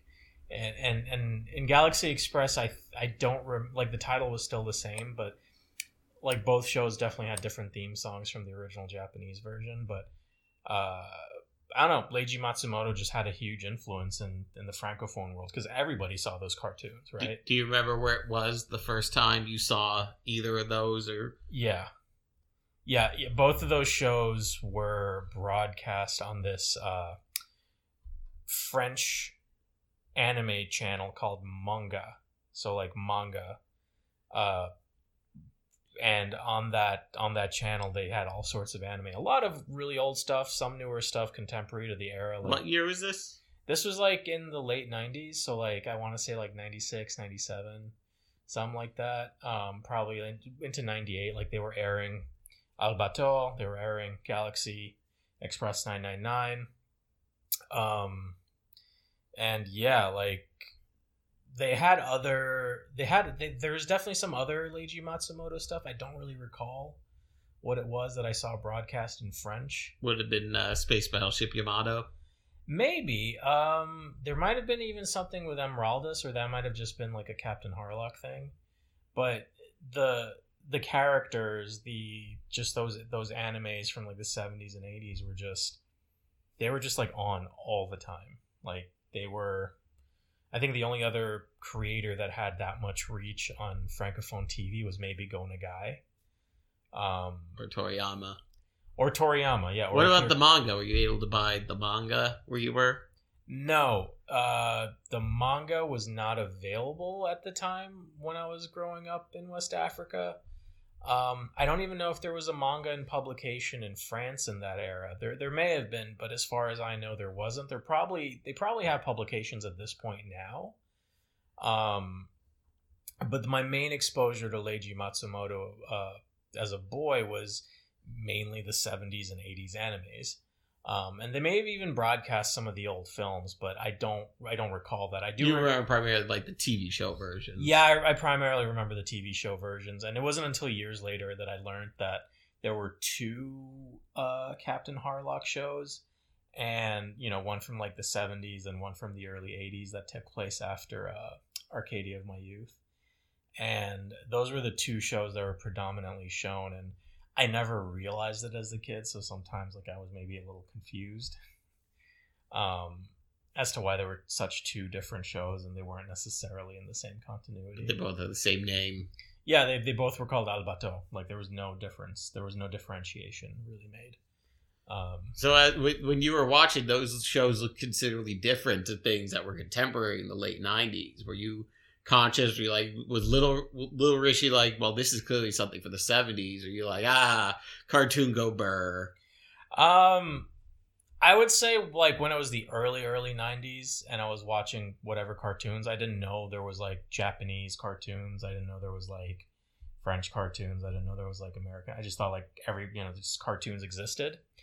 Um, and but like you know later on in the late 90s i understood oh these were old japanese uh broadcast shows right? And um you know i realized some of these were really old shows that were being rebroadcast alongside things that were more contemporaneous in that era. Um and i don't know i, I guess it was just one of those things it was like uh a french version of like boomerang but just for anime that sounds. I wish we had something like that in the states around uh, our time. I guess um, for for my experience, well, I'm not Gen X, so um, Space Battleship Yamato was not my first ex- exposure to Leiji Matsumoto. I saw. I can't remember which came first, but roughly at the same time, they had the Galaxy Express movie showing on the Sci-Fi Channel, and they had um, the Galaxy Express manga um, running in Animerica magazine. And, um, you know, a lot of people today talk about, you know, how it's hard to get people to read vintage manga today. Even in the 90s, that was an uphill battle because Leiji Matsumoto looked very, you know, alien and, and different compared to what else was going on at the time with uh, Ranma Half and Dragon Ball much more uh, uh, subdued sort of art style at times, detailed in other ways, uh, active in other ways, but not less shouting and screaming. If you, but I do remember the first time I saw the the Galaxy Express movie was um, it was on the Sci-Fi Channel, and it was with. I was just flipping through channels, just looking for whatever. I right. didn't know what, what the fuck they were showing. I was just looking for whatever, and it's the part where Tetsuro is running through Count Mecha's castle.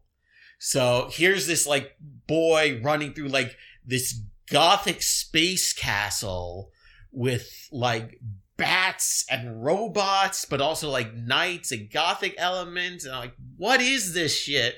And then he finds his mom naked and and mounted on the wall like a deer head. And then he gets in a shootout with a robot man. And I'm like, well, I gotta find out more about this shit. I gotta, I gotta see more of this. And then um I I saw the manga uh, luckily running in Animerica. I, I think the manga in Animerica was like technically one of the sequel series to Galaxy Express. It was not like the first Galaxy Express uh, manga, but um, you know, it was it was great. I mean, I I watched a lot of Twilight Zone at that point in time, so I was actually kind of used to this sort of like quasi episodic storytelling format, where it just came like, well, here's uh here's another planet and here's where like we have a different metaphor for some part of the human condition. I love this whole like very journey like format where there wasn't really the movie kind of adds an imperative where they're like well there's a big bad we got to get to. The manga you know it's like the song says it's it's a it's it's a journey to the start. It's going to take you on a never ending journey a journey to the stars. And that's how it goes. It just goes on forever just like the the ending chorus in that song. Yeah i mean I, I will say this much. Out of all of leiji matsumoto's work the one that really stuck with me the most outside of harlock like definitely like the one that i have the most memories of um in you know in francophone africa was definitely galaxy express 999 because there was no other show like it. Whether they were retro, whether it was retro anime, whether it was like you know whatever was contemporaneous that they were showing at the time, there was nothing else like it. Like it was heavy on metaphor. It was. It's um, nothing but the Galaxy Express movie is an entire film made out of nothing but metaphors. And they say, Maetel pretty much says, I am a metaphor. I am a phantom of your youth.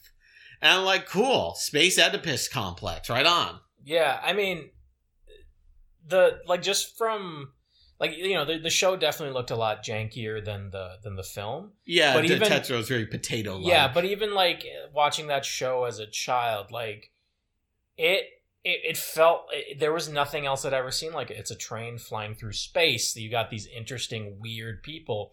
It was just embracing stuff you know, not not caring about being realistic. Like a lot of Matsumoto stuff, if you try to connect it in a continuity, you're gonna drive yourself insane. And I'm kind of, it's it's just one of those things where I'm like, yeah, like it's great that he didn't really like you know people could exist, but continuity didn't necessarily matter if it, characters crossed over. And then they had this thing, Interstella five five five five. And well, I was just probably really introduced Matsumoto no, to a whole other generation. I mean, to a whole generation. But to me, I was just like, wait, is this the same dude animating this stuff? And like that entire album, like it, it was all Leiji. It was definitely like same same kind of metaphorical thing happening. Like the art style, just the feel of it, and um daft punk are french right? Oh yeah. They're french yeah. gen xers so they're like totally in the crosshairs. They're they're totally about matsumoto and it's just like when i found that out i was like oh man that makes complete sense because um you know like matsumoto was huge like in the francophone world in general not just france but like his stuff broadcast all over francophone africa. And you know just um did you have any friends that also watched it, or was it like? Yeah, just... no. I mean, like they didn't necessarily know who the creators were. We were like really young, but um, everybody loved Galaxy Express five five five. Or sorry, Galaxy Express nine nine nine. I'm getting Interstellar. Three nine. And, yeah, three nine three whatever four five whatever. Um, but uh, yeah, like Galaxy Express was the thing a lot of people really really dug, and that was kind of awesome because a lot of the shows kids liked were like you know big action man hero types dragon ball like you know very actiony shows um maetel will will go to action when the time comes for it maetel yeah. will like throw a grenade earring or use a, a whip or a gun. She'll I mean she'll get I mean, her hands the, dirty, the, but the, she's not like all, that's not what she's all about. Right. I mean the action's there, but the thing is it really stood out in terms of the character composition, right? Versus a lot of other shows. And even though it was very episodic, like a lot of shows, it's still I don't know. There, there's just like a very ethereal feel to the whole show that just didn't exist for for any of the other cartoons we had, whether it was anime or it was American cartoons. Um, Galaxy Express, at least for me, growing up in West Africa, was like the Leiji Matsumoto uh, show outside of you know, and then there was Captain Harlock, but even Captain Harlock just never felt quite as you know it, it was it felt more like a traditional shonen sort of show. But even then like even captain harlock is pretty different right? Because there's there's multiple iterations of him in a short span of time and they end up doing very different things. I think the the thing that combines the elements is that um, Matsumoto is very fanciful, and I think these, you know, Galaxy Express and Harlock in particular, I think they're they're for young audiences. They're for like a roughly Shonen Jump sort of age audience. But I I feel like he do, he's not talking down to the reader to the viewer.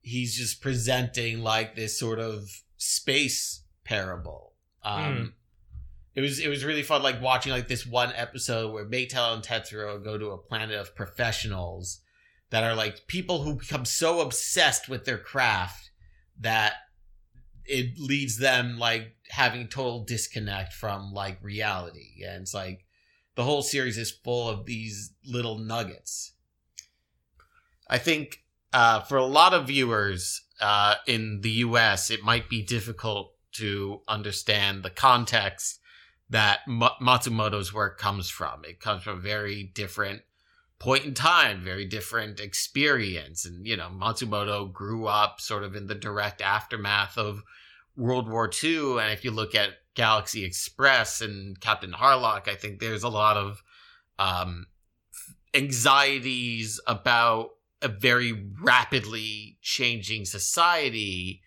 um, reflected in them. And you could argue that some of these may be in a jingoistic, some might even consider fascist sort of capacity, but some of them I think is you know more universal in the sense that it taps into a sort of universal um, human experiences, just general fears about you know the passage of time, growing old, the world changing around you, and whether or not you're able to change it. And um, I would say if you're someone who likes Matsumoto, but you kind of want to understand the context that Galaxy Express comes from, I would say look up the Chris Marker film uh, Sans Soleil. And um, it is in the Criterion Collection, and it's a sort of documentary uh, filmed partly in Japan, partly in Africa during the late 70s and the early 80s wonderful documentary footage of Tokyo and other parts of Japan during this time of transition, this time when Matsumoto was very active and used several times in the film is footage of Galaxy Express 39. And I think the film really does like reflect that sort of like change, the you know, the little threads of World War II still latching on in the world and combined with the rapid, you know, rising sort of technocracy, combined with our own little human foibles and and and shortcomings that I think are a big part of Galaxy Express. So so check out Sans Soleil, directed by Chris Marker, and uh, I have a feeling if you're listening to this, you've already watched the Galaxy Express movie on Blu-ray, but watch it again and again and again because it never stops being dazzling. And um, I guess we can cut here. Yeah, well, uh, thank you uh, to the Anime Nostalgia Podcast. Thank you, Dawn, for having us on, and um, it's a pleasure. Thank you very much. Thank you.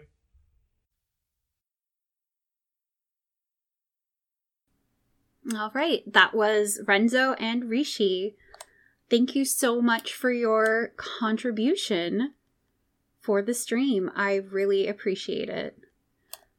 All right, so next on the list, we have Ryan, who you might know as the curator of the uh, Tumblr account Old Type Noob Type, where he uh, scans and archives vintage issues of New Type magazine, and he is also uh, a great, uh, just overall person on Twitter. uh, he had some words he would like to share. So take it away, Ryan.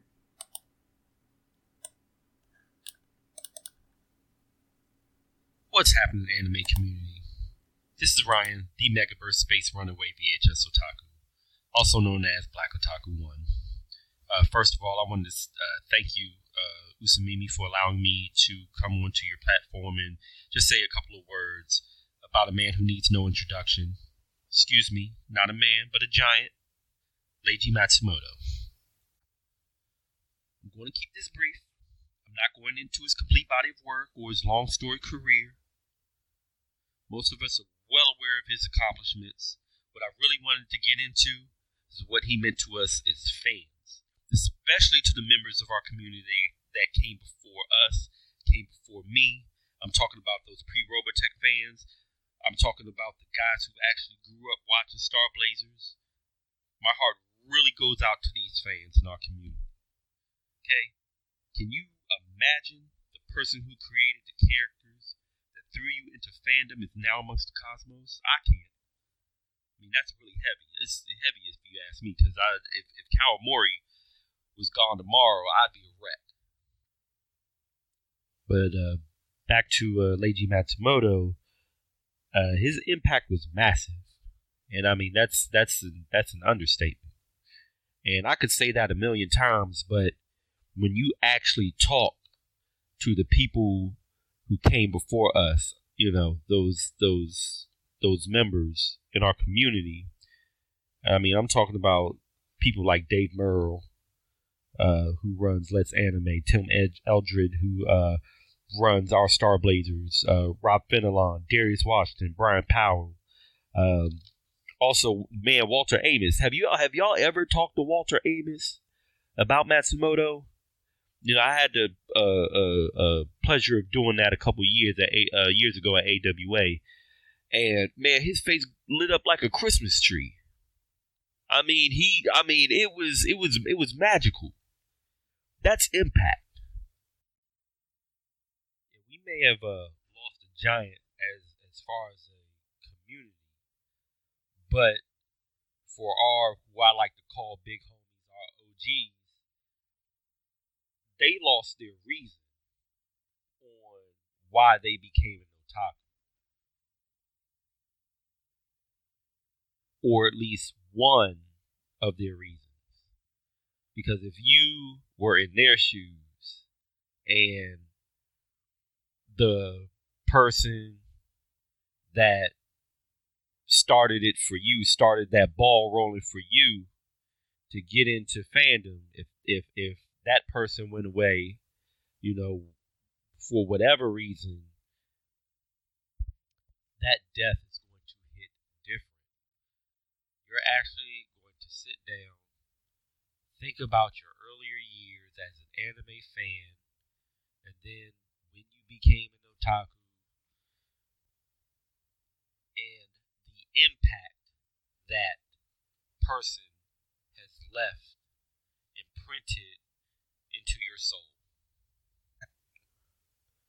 So, with that being said, Leiji Matsumoto, you were a reason why American otaku fandom started.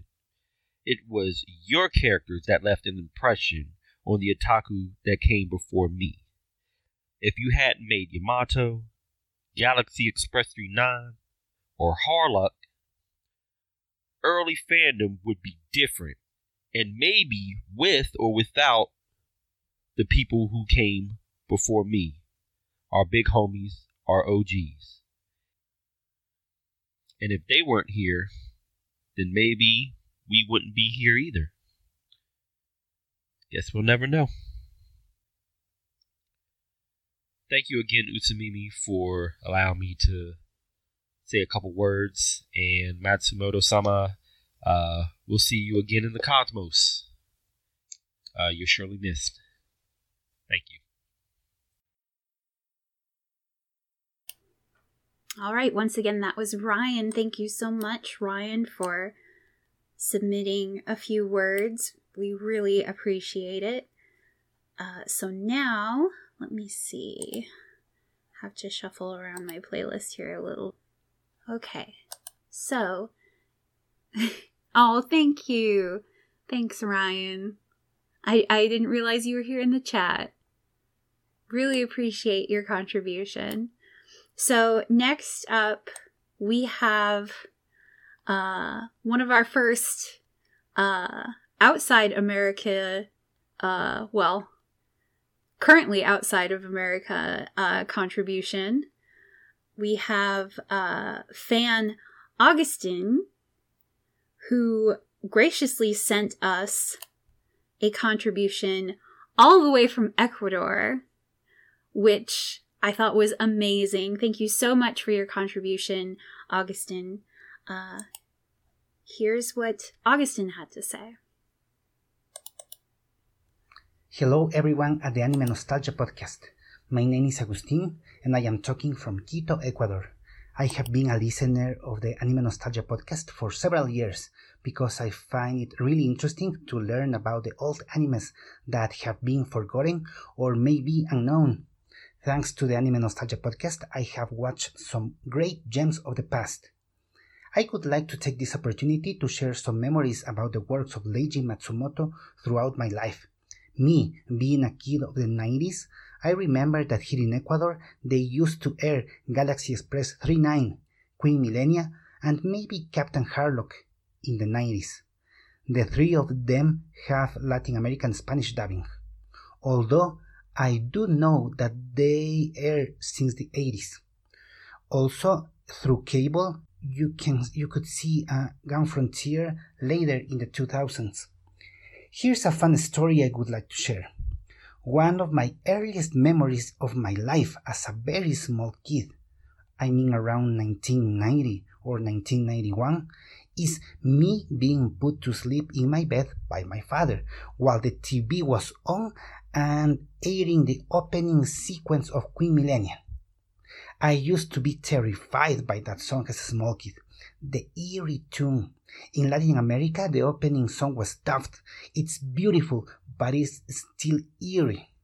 And th- that graphical sequence of those scary flying horses running through space. As a result, I used to be scared of it I, uh, and I only watched Queen Millennia sporadically.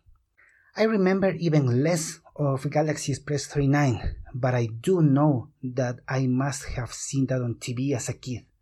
Also, I know I have seen some Captain Harlock, but I used to confuse those shows among them because, and I did not know, that the female protagonists looked pretty much the same. The, the graphical style around those shows is pretty similar. In conclusion, I used to have some experience with Leiji Matsumoto as a kid.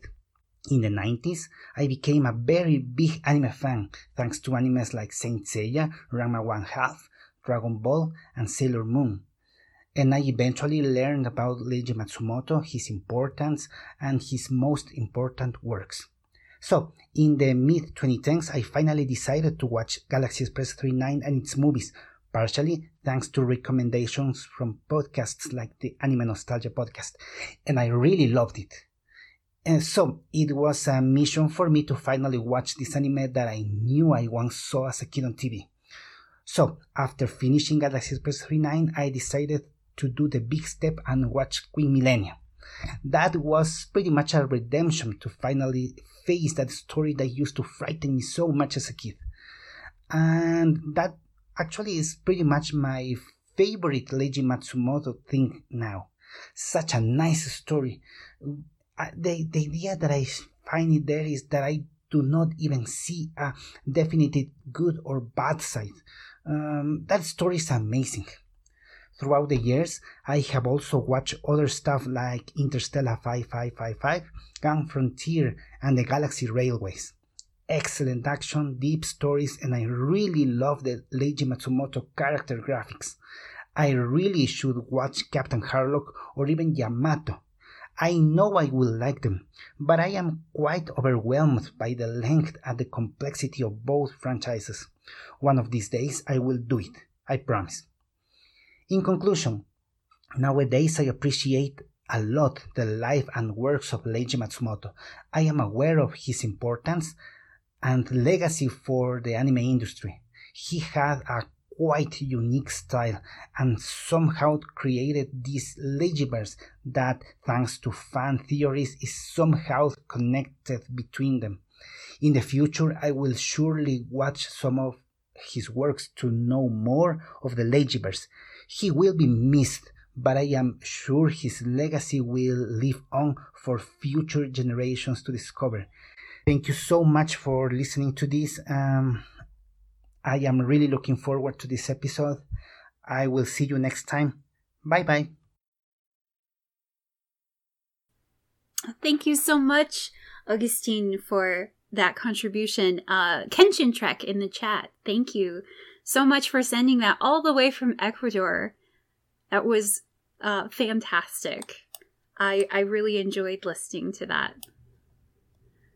All right. So next up, uh, we have a written submission that I'm going to be reading to you all here in a moment by artist Amanda Ray. Here we go. Hey, my name is Amanda, and I also go by Amanda Ray or Ray on social media. I have a couple of things I wanted to express in regard to the passing of Leiji Matsumoto. Where do I start? Mr. Matsumoto's passing really shocked me on the day it was announced, and it wasn't much longer after that it hit me all at once and I realized just how much he had touched my life. I remember the first time I had seen his work was back in the day on the Sci Fi Channel's Anime Saturday block, which feels so long ago now, yet it remains so fresh in my mind. That anime was Galaxy Express 39. I instantly became enamored with the story, characters, music, and honestly just everything about it. It really stood out to me. It felt so ethereal in a way, almost like a fever dream. I remember then thinking, I needed more of that in my life. So time passed, and I remembered my friend happened to get her hands on a copy of Animerica, and it had Galaxy Express 39 on the cover. And I remember excitedly saying, Oh my god, that's the girl in the movie I saw on Anime Saturday. That's Maetel. I remember us bonding over it, looking through the magazine repeatedly, reading the articles, and that is when I saw the page that contained the word Leijiverse. It was from that point I wanted to seek out more of his works, and soon discovered Harlock, Starzinger, Gun Frontier, Queen Emeraldas, Yamato, Queen Millennia, and later on down the line his collaboration with Daft Punk, Interstella 4-5. It really opened a door to another galaxy, a galaxy of incredible stories and characters that really stood out and made me realize I wanted to create things like that create characters and stories. It sparked my artistic interest from such a young age that still stands very true even in my present work. It helped me set on the path of wanting to pursue art as a career, yet another reason why Leiji Matsumoto's works have been so influential in my life. At the time I dived deeper into the Leijiverse, reading his manga, and then soon after watching the anime adaptations that were released over the years, I found out that yet another favorite artist of mine, Nobuteru Yuki, had worked as an animator and character designer on a few of those adaptations, which honestly opened yet another door to an art style that really resonated with me. With his unique blend of elegance and aesthetically unique designs, I can definitely see how Leiji Matsumoto's style has influenced Nobuteru Yuki's works over the years, as well as others such as his wife, Miyako Maki, to even Clamp. I highly recommend checking these other artists out. What stands out to me the most about Leiji Matsumoto's works is how empowering his characters are and his real stories. How you can really feel his heart and soul poured into it, which is so moving to me. And even though each character and story is uniquely its own, you can still sense his presence as a creator and who he is as a person. Plus, I love how he intertwines his works together. I could honestly go on forever about Leiji Matsumoto, but I just want to say, even though he has left this world, his star will never burn out. He has left us with so many amazing works that have touched us individually over the years. I'm so grateful that I found his work and had it as part of my life growing up to even now. It has brought me some lifelong friendships and gotten me through difficult times, even good times as well. I highly recommend anyone check out his works and discover the beauty of the Leijiverse. Thank you, Mr. Mr. Matsumoto, for everything. I will never forget you. Thank you so much, Amanda, for that beautiful tribute. Just wonderful. I absolutely enjoyed reading it. All right, so next up, we have a wonderful, another wonderfully written submission from none other than the independent anime scholar herself, Miss Helen McCarthy, who was kind enough to send us a wonderful little written word. Let me grab that real quick. All right. And Helen titled this Leiji Matsumoto What Matters in a Life. Remembering a life as crowded as Leiji Matsumoto's, it's difficult to know where to start. But I'm always drawn back to the little boy on Kyushu, tearing around with his friends wearing drapes and throws repurposed as costumes, pretending to be Makoto the hero of a popular tale in the 1930s. Matsumoto mentioned that in an interview, saying cosplay wasn't such a new thing. There are a couple of things we need to remember about Leiji Matsumoto's memories. One is that many of them were delivered to us in his later years, when memory often performs its own editing process. The other is his abiding sense of integrity. Like all good storytellers, he knew that the facts sometimes need a little help, but the emotional and moral integrity of the story, his own or his characters, was always of paramount importance to him. Within Leiji Matsumoto's memories are two complete and coherent universes. The one now lost in time, where he grew up in a world at war and came to manhood in dire poverty and unthinkable change, and the one in his head and heart, the one he made from ancestry and folklore and technology and music and a ferocious burning curiosity about this world and everything beyond it. At the heart of all his creation is the constant quest for integrity and meaning the idea of what humanity means in a changing, often brutal world. How much difference did it make that he was a Kyushu native? A lot. He was proud of his Kyushu origin and often referred to its unique characteristics. Although he was born into affluence, his family fortunes saw a great reversal. His beloved father gave up flying devastated by his role in sending so many young men to their deaths as a wartime fighter pilot trainer. He sold vegetables door to door and tended charcoal kilns to feed his young family. But in his son's eyes, his heroism and integrity shone like stars. Young Leiji's two great dreams were thwarted in his school days. His poor eyesight meant he could never be a pilot. His family's poverty meant he could never study engineering at university. He didn't complain. Instead, he contributed to the family coffers, selling his art skills, set off for Tokyo at 15 to carve a career as a manga artist, and helped to put his younger brother through university so that he could become a renowned engineer and eventually a professor of engineering. Instead of flying and building battleships in this world, Matsumoto created a universe of his own where he could fly as far and build as grandly as he wished, and he shared it all with us. In Tokyo, he made many friends, including the three manga creators who would be central to his life Osamu Tezuka, Shotaro Ishinomori, and Miyako Maki, one of the most important female manga stars of the era, who became his wife. His stories of their crazy antics show his capacity for mischief and friendship, but also his complete lack of envy or malice towards anyone. He struggled while Tezuka and Maki were already famous.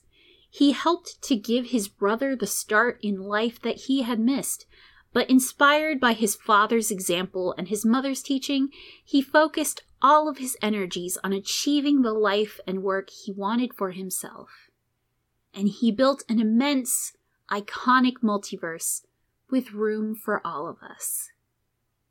Fly on into the stars, Zero Man. You still have so much to show us.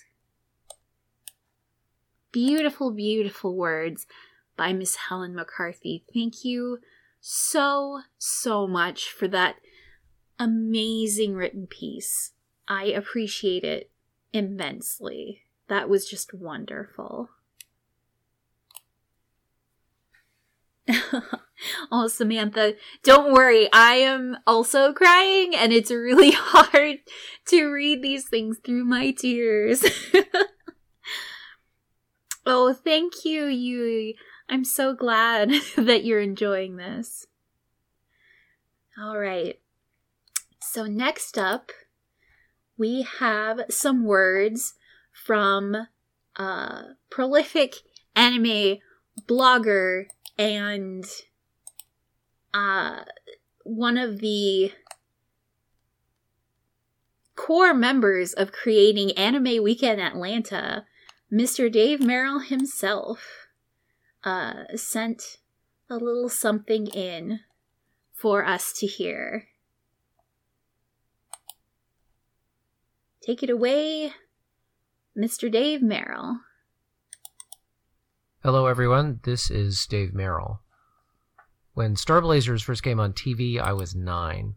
I had seen other Japanese cartoons before, but this one was different. This one was a heartfelt, melodramatic space opera full of pain, loss, and hope of characters struggling through tears and anger, traveling 148,000 light years and back to save everything they cared about. I don't want to undersell the super salesmanship of Space Battleship Yamato's producer Yoshinobu Nishizaki, but without Leiji Matsumoto, we wouldn't have Starblazers. We wouldn't have those hazy dark blue starscapes or the ethereal cosmic goddesses bringing a spark of mystery to the warplanes and battleships of his outer space World War II. Without Matsumoto, we wouldn't have Yamato. But without Yamato, Leiji Matsumoto would still be a titan of the manga world if just for the lyrical space fantasy Galaxy Express 39 or the instantly iconic space pirate Captain Harlock or his heartfelt iconic Battlefield series or the hard scrabbled down and out in Tokyo comedy of Otoko Oidon, all drawn with that lush descriptive brush line that was equally at home with dinosaurs and club wielding cavemen or Type 30 Arisaka rifles or cosmic super constructions giving us mysterious beauties, masculine idols, and wizened cantankerous oldsters with equal facility. Leiji Matsumoto was raised in a shattered world, surrounded by the remnants of the past, and it's only natural he'd create futures filled with relics and ruins, where myth and legend coexist with science and technology, and where the only constant anyone can rely on is the strength of the human spirit. Sometimes we try to bury history, sometimes we try to repeat it, but this is the world we live in, and like Matsumoto's heroes, we can only try to hold fast to our ideals. As for myself, my interest in Star Blazers led me to join one of the American anime clubs that grew out of the show's success on American television.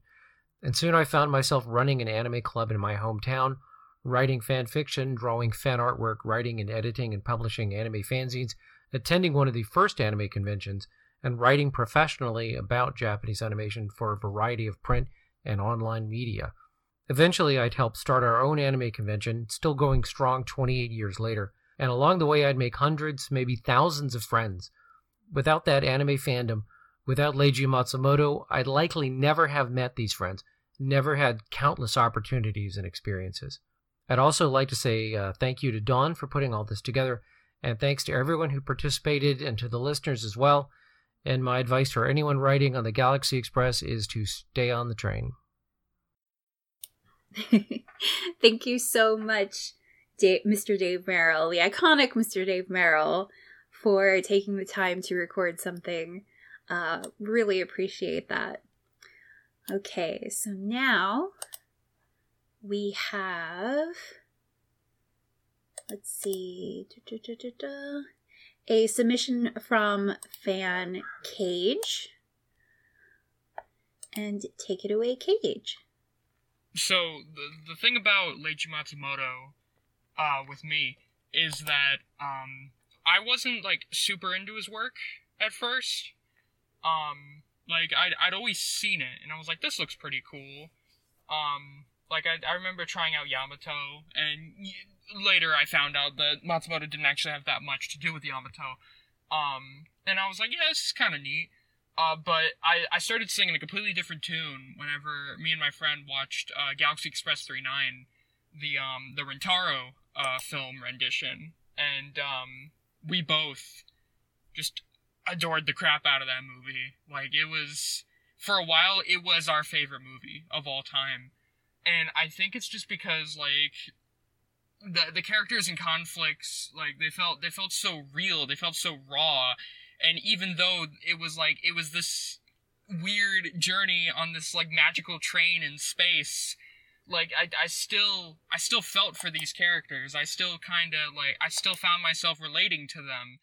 And like and and the ending the ending had us had us bawling. And and like i'd never i'd never cried in front of like my friends while watching a movie before then so it was just like it was it was really weird and like and come to find out we were like I said we, we were we were both crying. Like it wasn't just me. Like me and my friend Lou, we were we were bawling and it's uh it's it's it's kind of funny to talk about. Um uh after that there there wasn't uh, a whole lot like I I know that I always loved Galaxy Express 39, but I just never gave any of his other stuff a chance. Um and at, at some point I uh, I bought the Captain Harlock manga because I just I knew that I wanted to read it, but I just never did. Uh, and then I uh, and then like just just a few months later, I got the news that Leiji Matsumoto had passed away, and um, it it hit kind of hard, especially since it came out of nowhere. Like it, I just kind of it it really did just just appear, and um it was it was hard and i was like you know what? I'm gonna finally i'm gonna start digging into the verse. Because i had so many friends who were like really into it. Um and i always said yeah I'll, I'll get to it. Um and then i read the captain harlock manga and it blew me away. I was like oh my god i love captain harlock.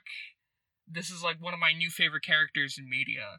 Uh, and then after that, I watched Arcadia of My Youth, and it just it skyrocketed my enjoyment for for these characters because they they were they like it gave me the same like sort of feeling that that watching Galaxy Express for the first time gave me, where like I I feel like I could I could relate to these characters, but s- since I was a bit older, like it kind of um you know it it sort of it, it felt a little bit more real uh and like it felt like i i could sort of absorb the lessons that were being taught to me by like Harlock and uh, Tochiro, and um, just I I really wish I would have gotten into this stuff earlier, but I'm I'm glad that I'm doing it now because like Leiji Matsumoto his work is it's almost like a part of me now, and I'm really happy to say that.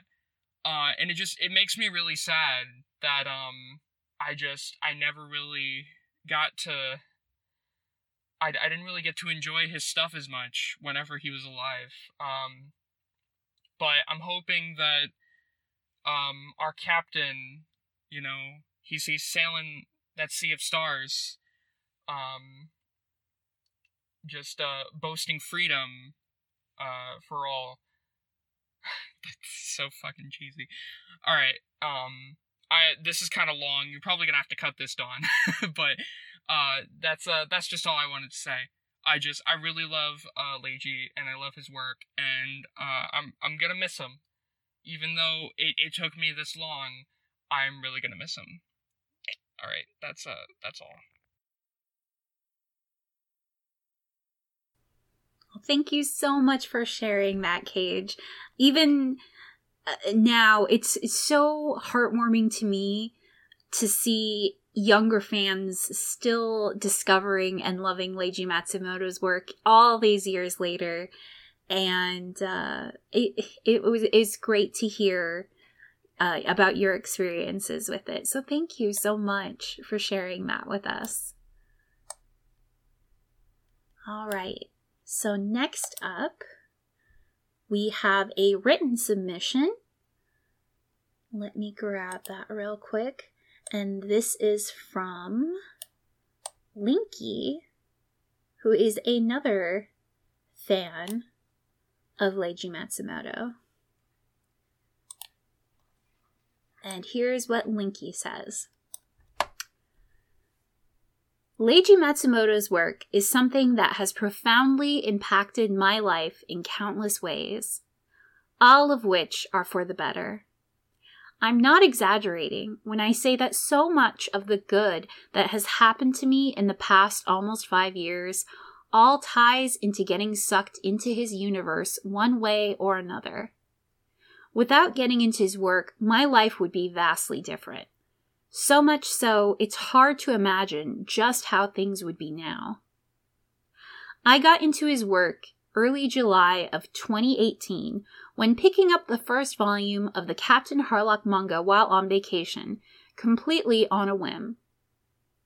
I was vaguely familiar with his work prior, not only having seen his iconic art style through the music video of Harder, Better, Faster, Stronger by Daft Punk, being in classic anime since I was 11, uh, being into classic anime since I was 11, I had seen Maetel around on the internet, as well as having seen Harlock drawn in fan art before by classic anime fan artists. So when I saw this volume, I thought, oh hey, I've heard of Leiji Matsumoto, let's check this out. It's safe, it's safe to say that the rest is history from there. One small choice made on a whim vastly changed the trajectory of my life for the better. Leiji Matsumoto's works have inspired and moved me. They made me draw countless things, get back into writing, and start coding. I was so moved by his works and wanted to connect with other fans that I formed a Discord server. Something I never thought I'd see myself do. For many years, I lurked in fandom, not really talking to others. But there was something so profound about the Leijiverse that I felt so compelled to connect with other fans and contribute however I can to this community. The universe and stories he created made me want to reach out to other fans. Nothing had really done that to me before. And through reaching out and joining the fandom, especially during what was a particularly hard moment in my life at the time that I am still reeling from to this day, I made connections and friends that seriously changed my life for the better. Friends I will forever hold dear in my heart. Connections in general that have enriched my life. I've gotten to meet so many wonderful people through this community it was an honor to mod that Discord server during the time I ran it. This community has helped me so much over the years, and I am forever grateful. The Sea of Stars will forever be my home. And it is impossible to say just how important and influential his works are and give it true justice. He inspired countless people across multiple generations. Fandom itself and art coming from all across the world would be very different without the characters, stories, and universe he built. The ripple effect is massive and vast. And Leiji Matsumoto's stories have given me so much comfort as well as catharsis over these past five years. Tales talking about the importance of all life and how the limited time all life possesses is something that makes it special. How one shouldn't give up on their dreams. Humans overcoming immense odds stacked against them and only having a year to do so. And how you should fight for what is inside your heart, flying under your own flag.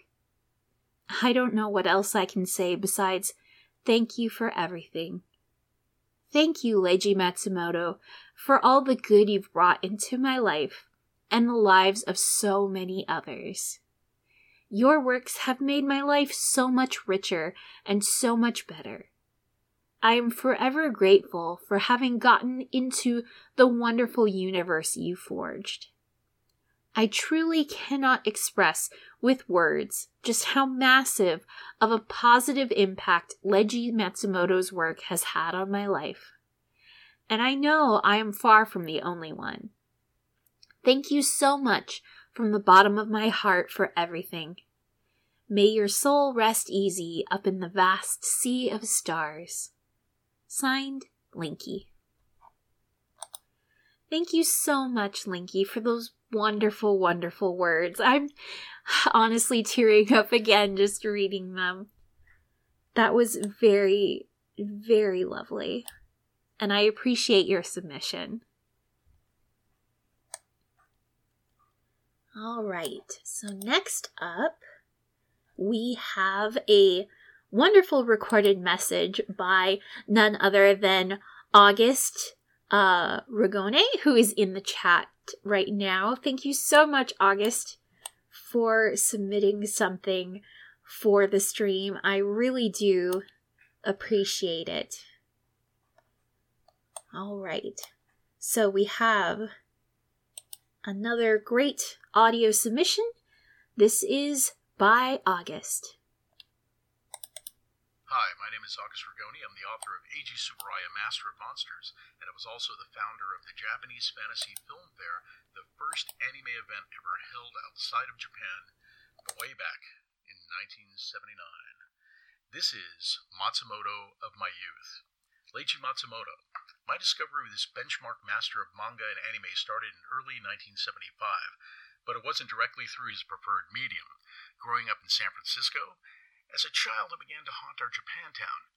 At the time, I was a fan of Godzilla and Ultraman, and whatever cool fantasy films or television shows came from there, animated or live action, didn't matter to me.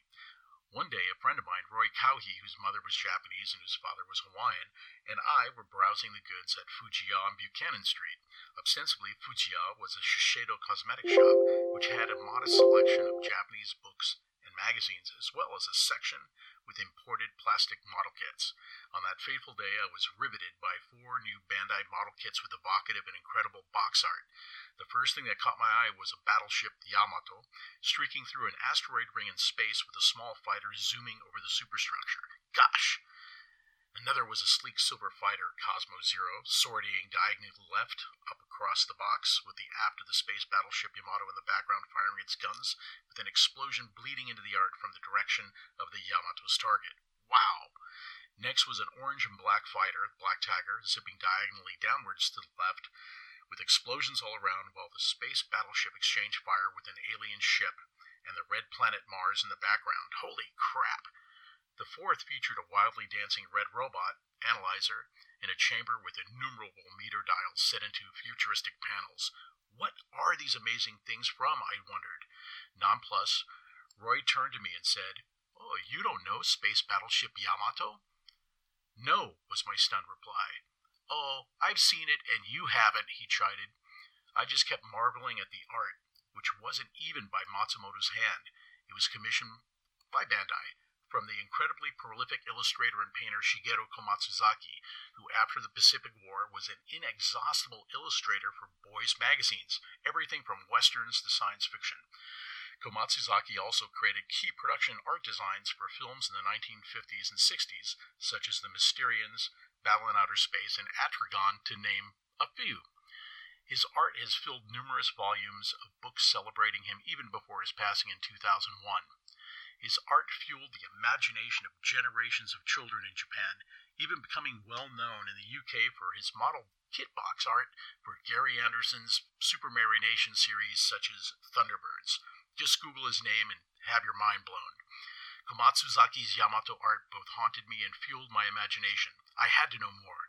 Rifling through the manga section at the long defunct Goshido Books, I discovered some early works by Matsumoto, whom I wasn't aware of at the time, such as Submarine Super 99, created to cash in on Satoru Ozawa's wildly popular undersea saga Submarine 707.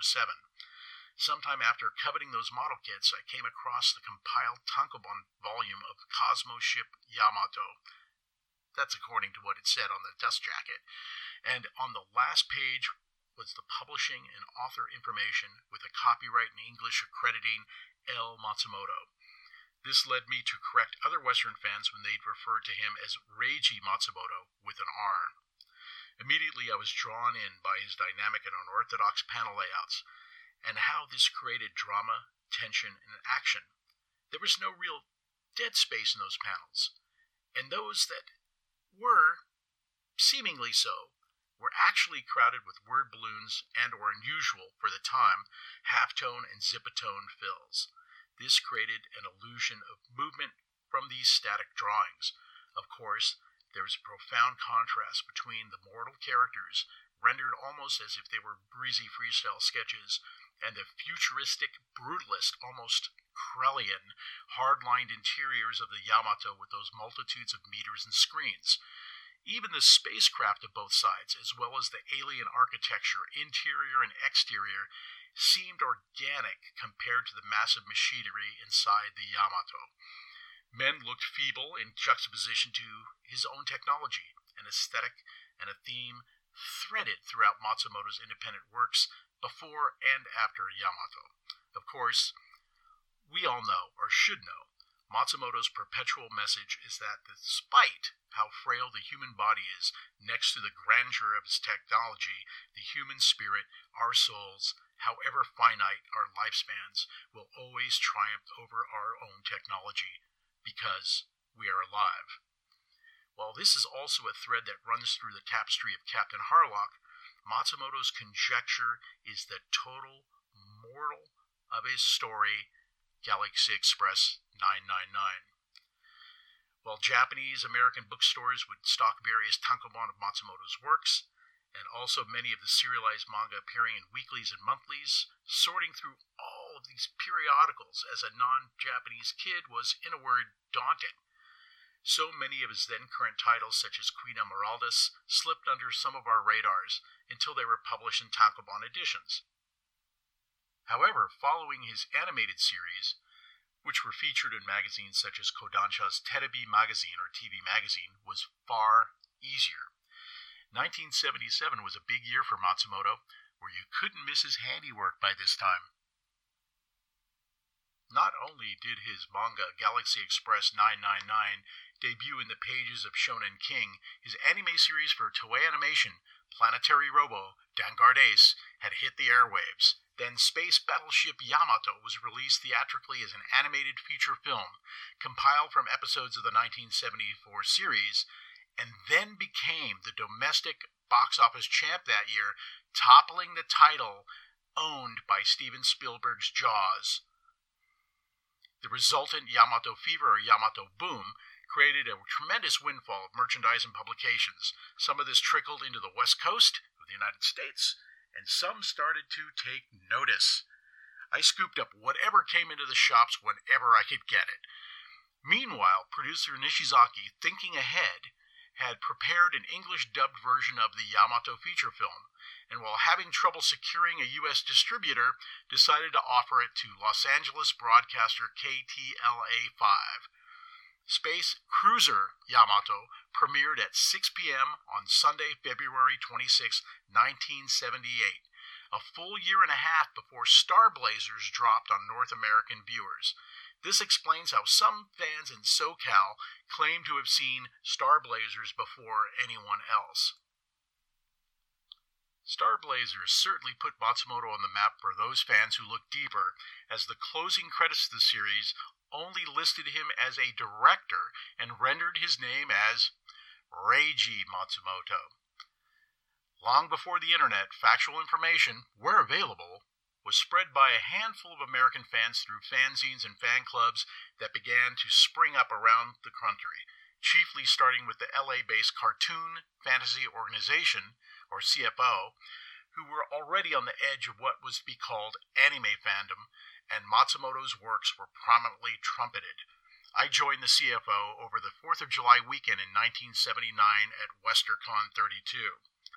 But before Star Blazers, lucky fans in Honolulu, San Francisco, Los Angeles, and New York, where Japanese program was offered to expats and their families, enjoyed what was to become known as anime a lot earlier than is chronicled by continental fans and these programs boasted English subtitles produced by Honolulu's KIKU 13, or Kiku, which had great success with live action children's science fiction programming from Japan. Their lineup started to include more anime series, which would subsequently be offered to broadcasters on the mainland, such as Yoshiyuki Tomino's Brave Raideen, Go Nagai's Getter Robo G, Kyoko Mizuki's Candy Candy, Hiroshi Azuma's Ikkyu-san, and so on. Kiku's programmer, Joanne Ninomiya, is an unsung hero as a pioneer in bringing uncut, subtitled anime to the U.S. in the 1970s. She also introduced Hawaiian viewers to Matsumoto's Cosmic Corsair at 7 p.m. on Sunday, April 22, 1979, with the premiere of Rin Taro's Space Pirate Captain Harlock, which had just ended its first run on Japanese television that February. Kiku's subtitled version then bowed over Los Angeles' KWHY22 at 10 a.m. on Sunday, January 7, 1979. Next to Kiku, KWHY22 probably ran more anime with English subtitles than any other Japanese American broadcaster on the mainland. East Coasters also joined Captain Harlock's Misfit crew via WNJU 47 starting Saturday, January 12, 1980 at 8 p.m. San Francisco hoisted the flag of freedom at 8 p.m. Sunday, June 1st, 1980 on our own KEMO 20. This is about eight months after Star Blazers launched on KTVU 2 for Bay Area viewers hungry for credible sci fi adventures in the wake of Star Wars, and the ratings were incredible in conjunction with KTVU2 host Bob Wilkins. He and I put on what the late Fred Patten recognized as the first public anime event outside of Japan, the Japanese Fantasy Film Fair, on December 15th and 16th, 1979. Matsumoto's works inspired us to share the good word with the masses. We hosted three more events through 1983, each one becoming progressively larger. Naturally, Matsumoto's works featured largely at each event. Networking with fans in the US and Japan as well as with the CFO, I hosted get togethers to run whatever we could get our hands on, such as a screener of the Galaxy Express 999 feature film, which saw a sporadic, badly Americanized release in the summer of 1980 from Roger Corman. This, eh, even though it was sporadic, it was still a much bigger release than the Space Cruiser Yamato feature film was allowed. Speaking of galactic railways, the Galaxy Express 999 series, with English subtitles no less, produced by San Francisco's Fuji Television, ran on the tracks of New Jersey's WNJU 47, departing the station and into viewers' homes at 9 p.m. Sunday, January 4, 1981. Rumor has it that the 39 also ran on LA's KWHY 22. Additionally, my friends and I would drag a VCR and sometimes a TV set to local cons back in those days so we could run episodes and movies of this great Japanimation.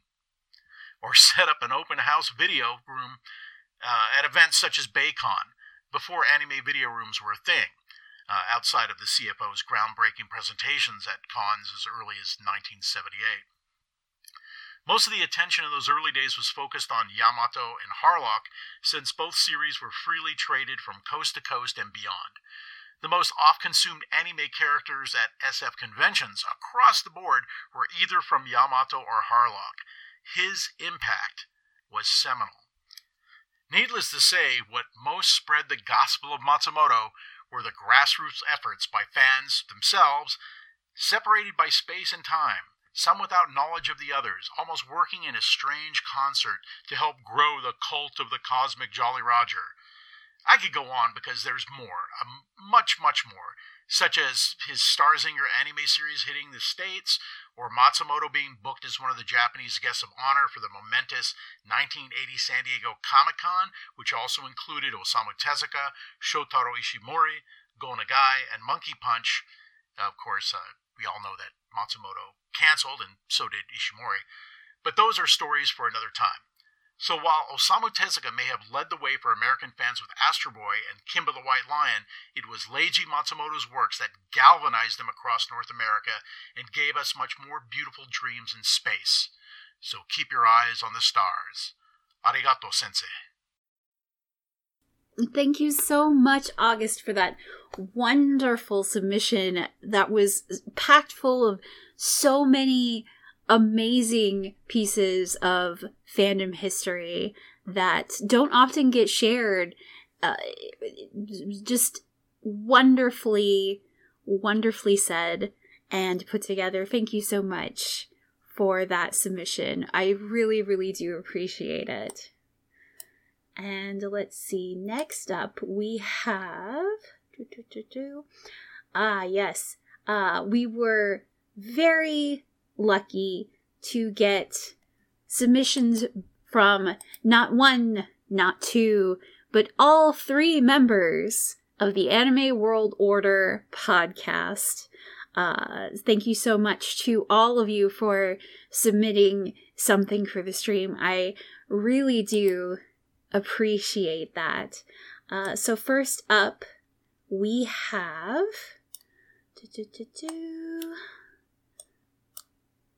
we have a submission from Clarissa.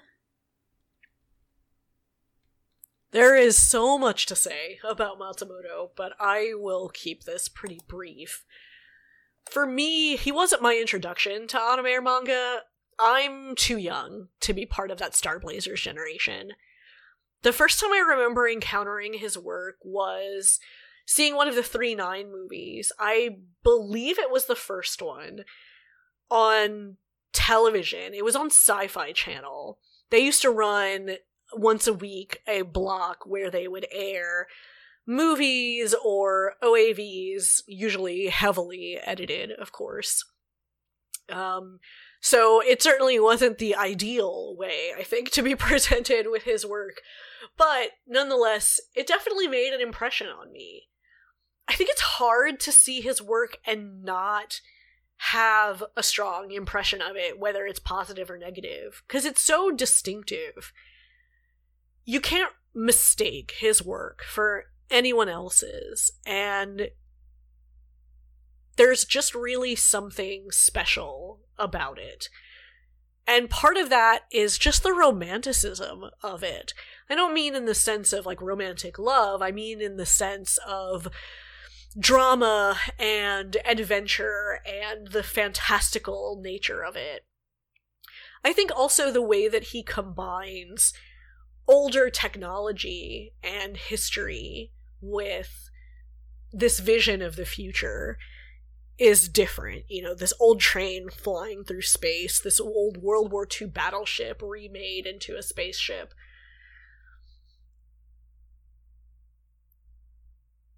So I think Matsumoto's work is really special, and it definitely stands on its own, but it's hard also not to look at his work with the sense of history behind it. Anime wouldn't be what it is, and the fandom absolutely wouldn't be what it is, either in Japan or in the US, without Yamato existing. And there's something really magical about that. And I think it's apt for the sense of romanticism in his work that so many people were so arrested and and swept away by this one work or this body of work. That's just it just doesn't happen very often. And to have such an impact is really something unique and worth celebrating. Thank you so much, Clarissa, for that uh, contribution. So next up, uh, also from Anime World Order, we have the the man who really doesn't need an introduction, Mr. Daryl Surat himself. Take it away, Daryl. Hey, everybody. This is Daryl Surat. I'm a co host of the Anime World Order podcast, as well as a contributing writer to Otaku USA magazine. And if not for Leiji Matsumoto, perhaps neither of those statements would apply. I'm sure there's little need for me to go over the importance of Leiji Matsumoto, since before you heard this, you undoubtedly heard Dawn and Zack talk all about it, and who better to discuss that subject than the folks who literally helped write the book on the topic. So you've no doubt heard about how critical Leiji Matsumoto and fans of his work were to the development of so many of the things that we take for granted in the English speaking anime fandom. Things like anime conventions, things like cosplay, which, hey, even on the Japanese side, he was critical to that. Things like anime music videos, for which the first known one was to a Leiji Matsumoto work. So instead, I'll just give an example of how those statements applied to me personally. I always consider myself an older millennial, even though people will tell me I'm Gen X. I always felt skeptical about that because I didn't grow up with Star Blazers.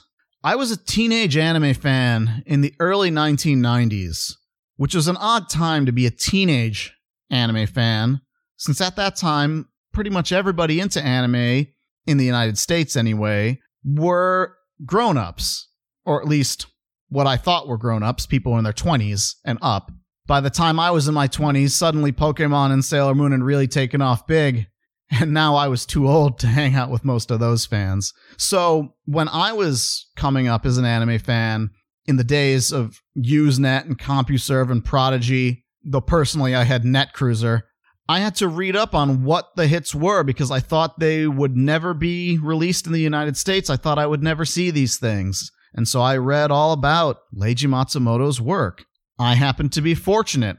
I lived near a comic book store whose owner was shockingly not hostile to anime and manga, who was willing to rent out tapes, which included the Space Battleship Yamato films. And so even though I was a teenager, I was able to see these anime titles from well before my time, so to speak, which was invaluable when eventually I started attending anime clubs, which again, at the time, there were no high school anime clubs. You had to be the teenager going to the college club or the club that was attended by college aged people.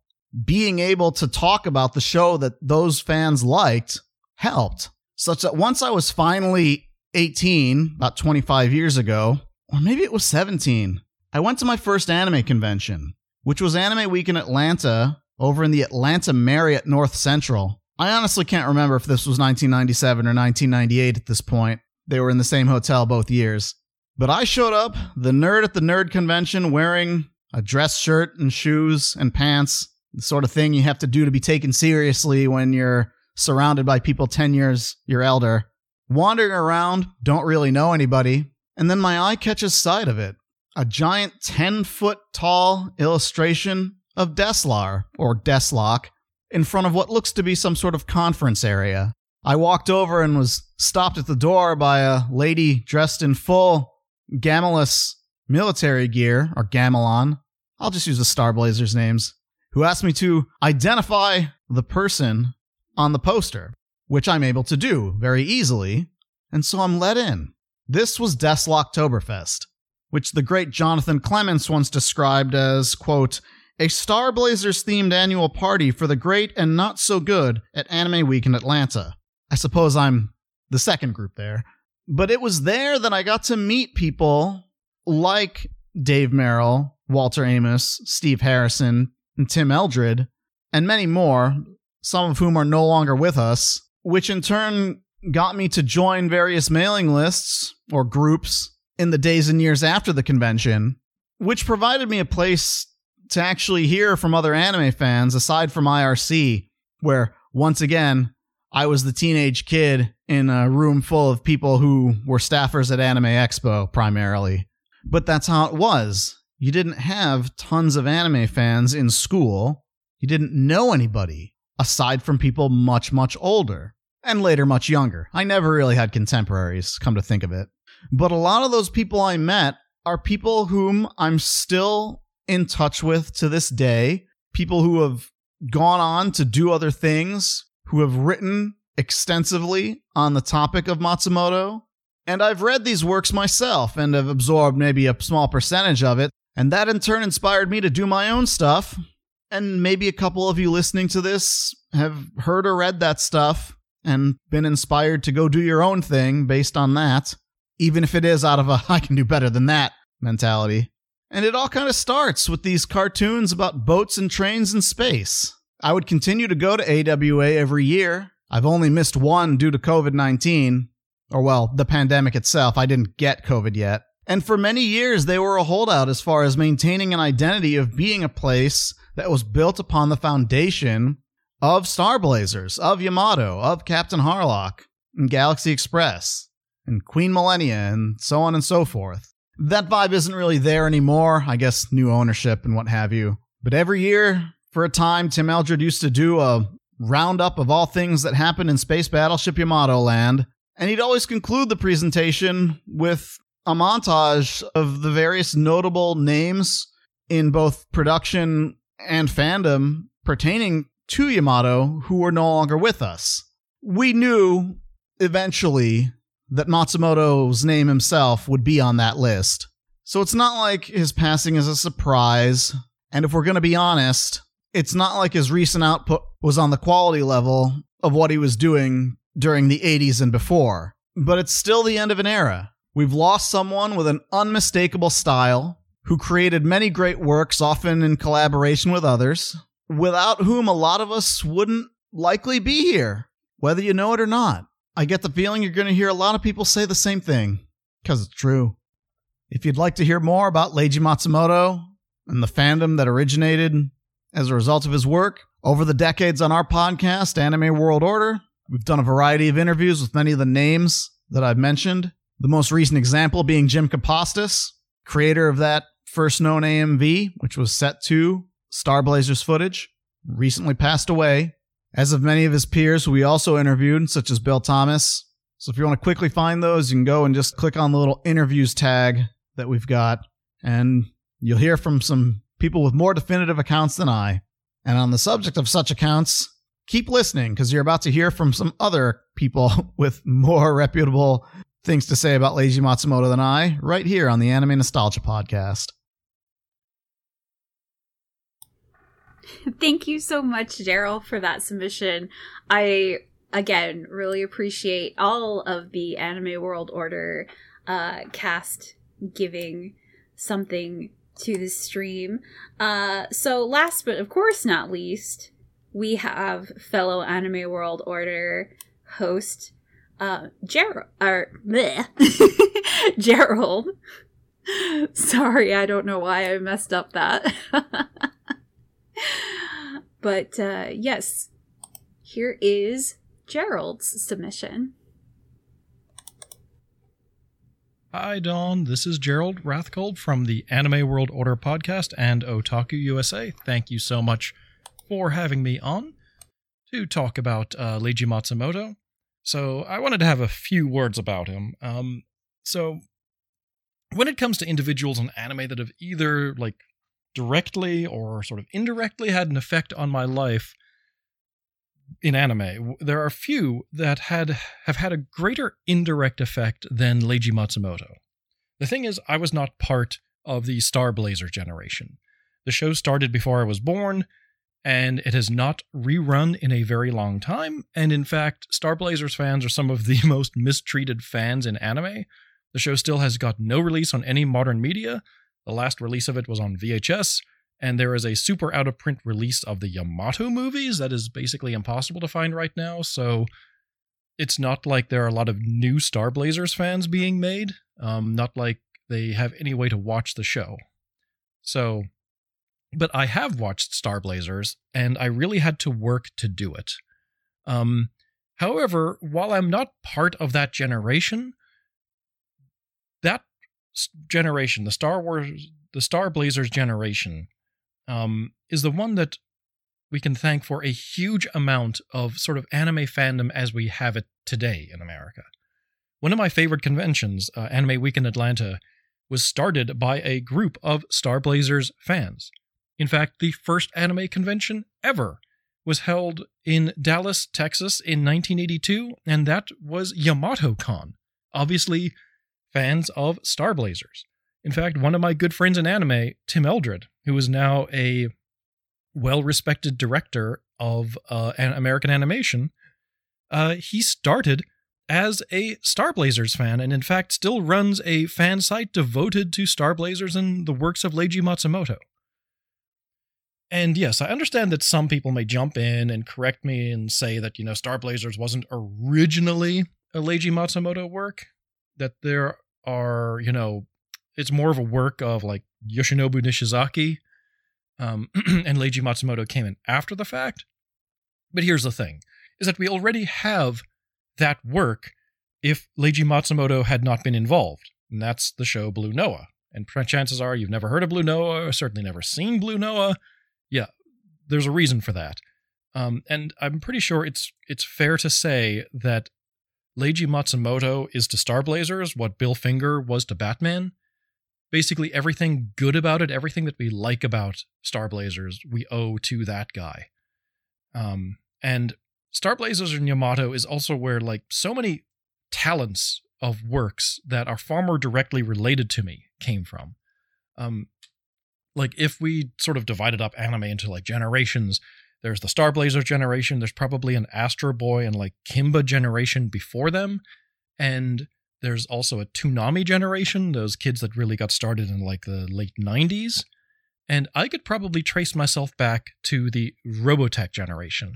Again, I was too young to see that show while it was airing, but I did get to see it a lot in reruns. It used to rerun on the Sci Fi Channel.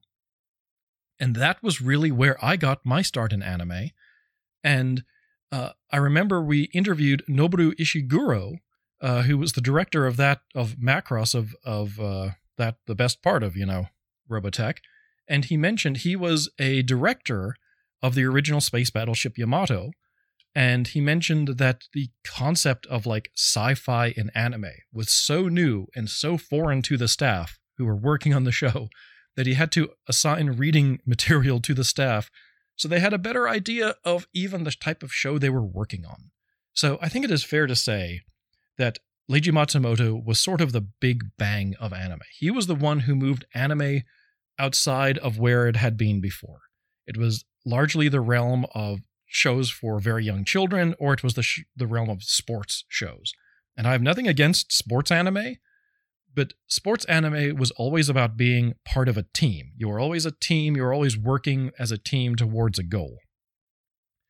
And, you know, if you're an ostracized nerd, that was probably not something that was uh, easy to deal with. And Leiji Matsumoto, in, in his works, especially works like The Cockpit and, and Captain Harlock, these were all about individuality. These were all about you being you, you following your own path.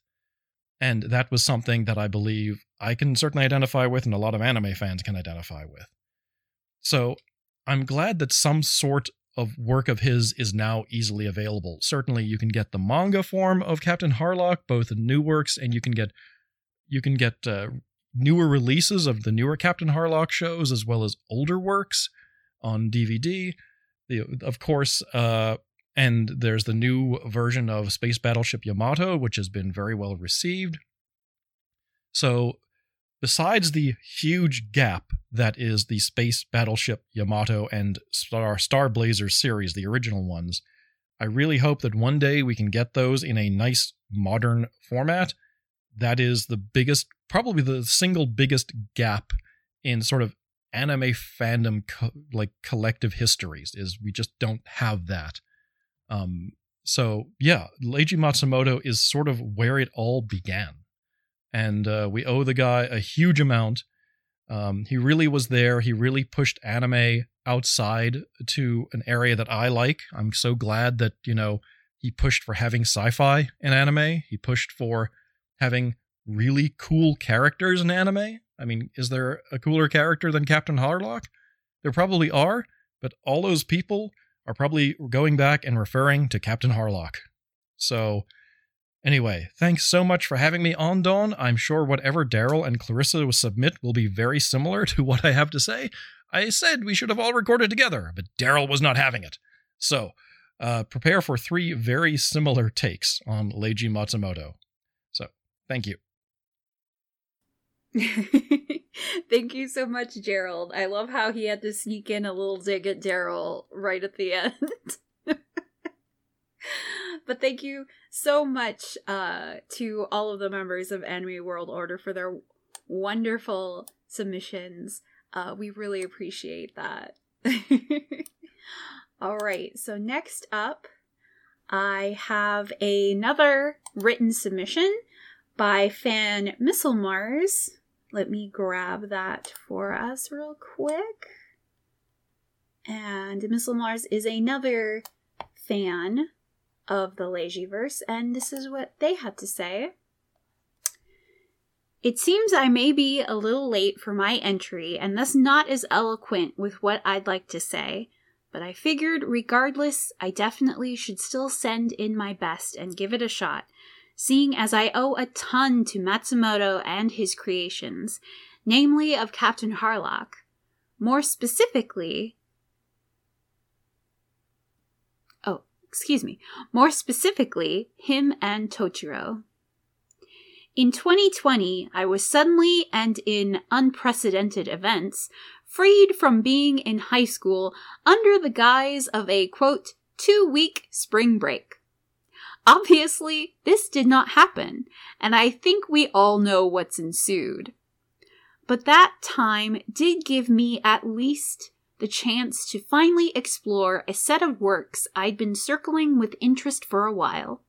I finally decided to start with SSX, and it's been my favorite anime or just show in general since.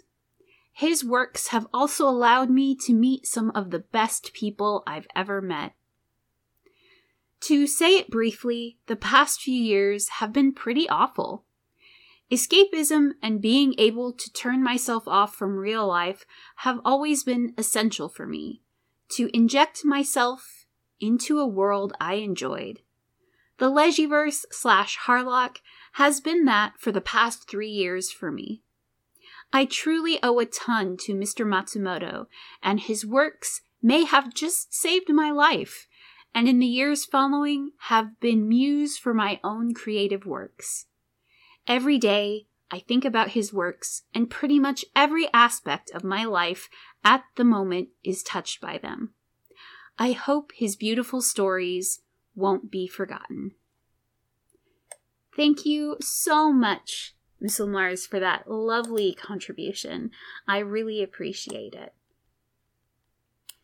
All right, next up, we have a, another recorded message, this time from Mr. Discotek himself, Mr. Mike Toole, has uh, sent in a wonderful audio submission. Let me grab that real quick. All right, take it away, Mike. What Matsumoto means to me. In 1981, I was five years old, in kindergarten, and my afternoons were filled with anxiety. It wasn't because I was lonely, or because I disliked being away from my parents, or because I was being bullied. I was lucky. I had a happy childhood in that respect. No, it was because kindergarten let out at 1:30 p.m. The school bus left at 1:45, and Star Blazers started on WXNE channel 25 at 2 p.m. sharp. If the bus got hung up on too many stoplights, or if I didn't race down my street at full gallop, I might not make it in time to sing along to the opening song. Even worse, I might miss the first few minutes, and who knows when it would rerun. They'd already moved it away from the morning slot, which was easier to watch before school. I might never get to watch that episode again. That's what it was like to watch television before VCRs were commonplace. Anyway, yeah, I was part of a whole generation of children who ran home from school to catch Star Blazers, aka Space Battleship Yamato, the first of Leiji Matsumoto's works to be animated for television.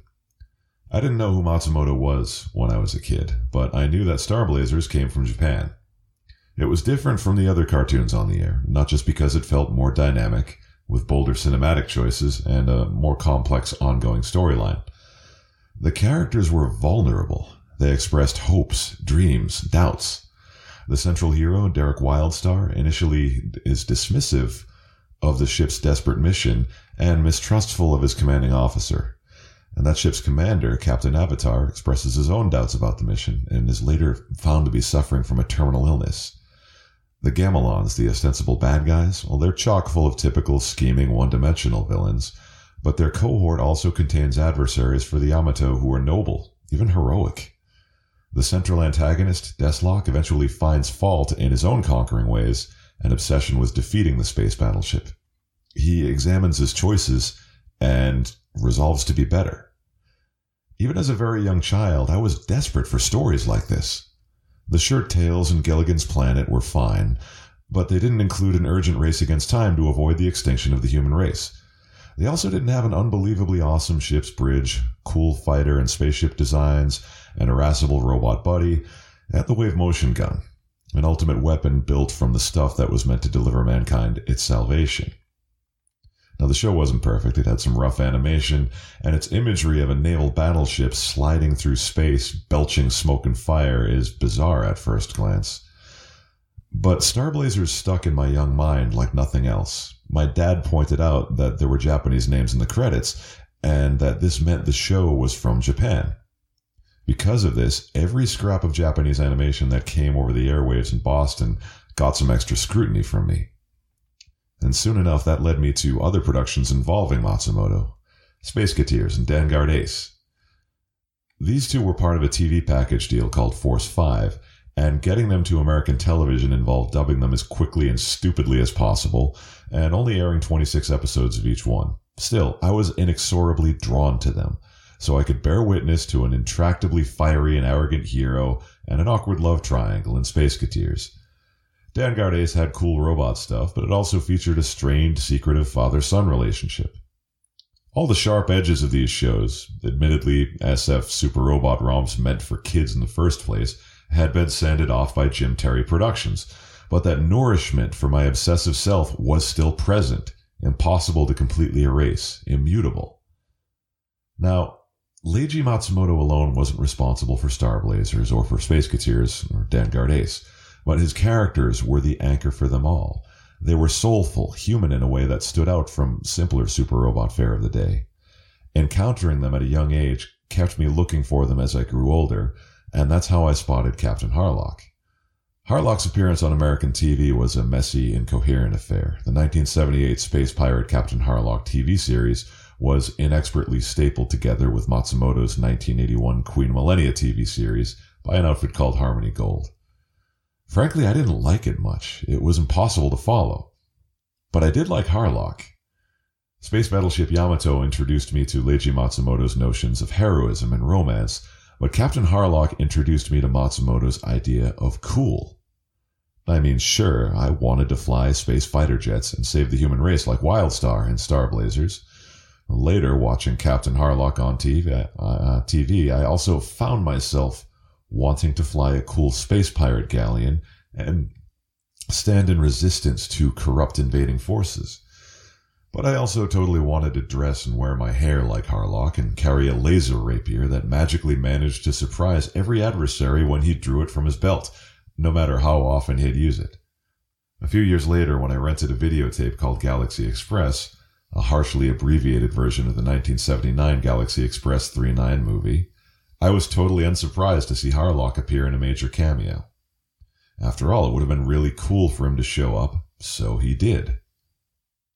As I cruised into my own adulthood and dabbled in professional anime related projects, Matsumoto's work kept on turning up. The first time I appeared in print in a national magazine writing about Japanese animation, it was in 1996 for Animerica magazine. Maetel of Galaxy Express 39 was featured on the cover. My correspondence with the magazine's editors, Trish Ledoux and Carl Horn, included discussions of Matsumoto. We were able to bond over his stuff. Decades later, I would help out a bit with Discotek Media's Blu ray releases of the 3 9 films. The closest I got to Leiji Matsumoto's work was recording a guided commentary for Arcadia of My Youth, Toei's glorious 1982 Harlock origin story. I volunteered to do a solo commentary on a two hour and 10 minute feature film because I'd felt uh, that a steady examination of an intriguing and singular film would enhance the video release. Arcadia of My Youth is an exercise in layering. It's a tale of a futuristic space rebellion, but it's also a remake of Matsumoto's old World War II manga story of the same name. And it takes ideas and motifs from an old Peter von Mendelssohn story, a poem by Friedrich von Schiller, stuff like that. The Galaxy Express 39 films traversed vast galactic distances, but here was a film somehow even greater in scope, arcing across both space and time. Secretly, I'd kind of hoped to someday discuss the movie with Matsumoto himself, who had provided the underlying story, but unfortunately, that's not going to happen on this planet. Leiji Matsumoto's stories are full of lessons, lessons about the futility of war, about how the thing that makes life worth living is its transience, about how we are so much more similar than we are different. And one thing that's always struck me about Harlock was his friendship with the ship's engineer, Tochiro Oyama. The two men couldn't be more different. Harlock cut a tall, dashing figure in elegant pilot finery, and Tochiro looked like a potato with glasses and a mop top, swaddled in a grubby cloak and a beaten up wide brim hat. These two men's backgrounds and ancestry are wildly divergent. It couldn't be more dissimilar, but they felt an immediate connection. And it's not just Tochiro. Harlock's a character who seeks out friends and allies fearlessly. He goes in search of them everywhere he goes. For me, it's not just the hair, the cape, and the cool sword. I've always wanted and tried to be the sort of person who would seek out good people everywhere I went. That's what Leiji Matsumoto's work has meant to me. I hope he rests in peace. Thank you so much to Mike Toole for that wonderful submission. I really appreciate you taking the time to add something to the stream. Especially with, like, many people have already said, that wonderful, wonderful speaking voice Mr. Mike Toole has. He has a voice made for radio. All right.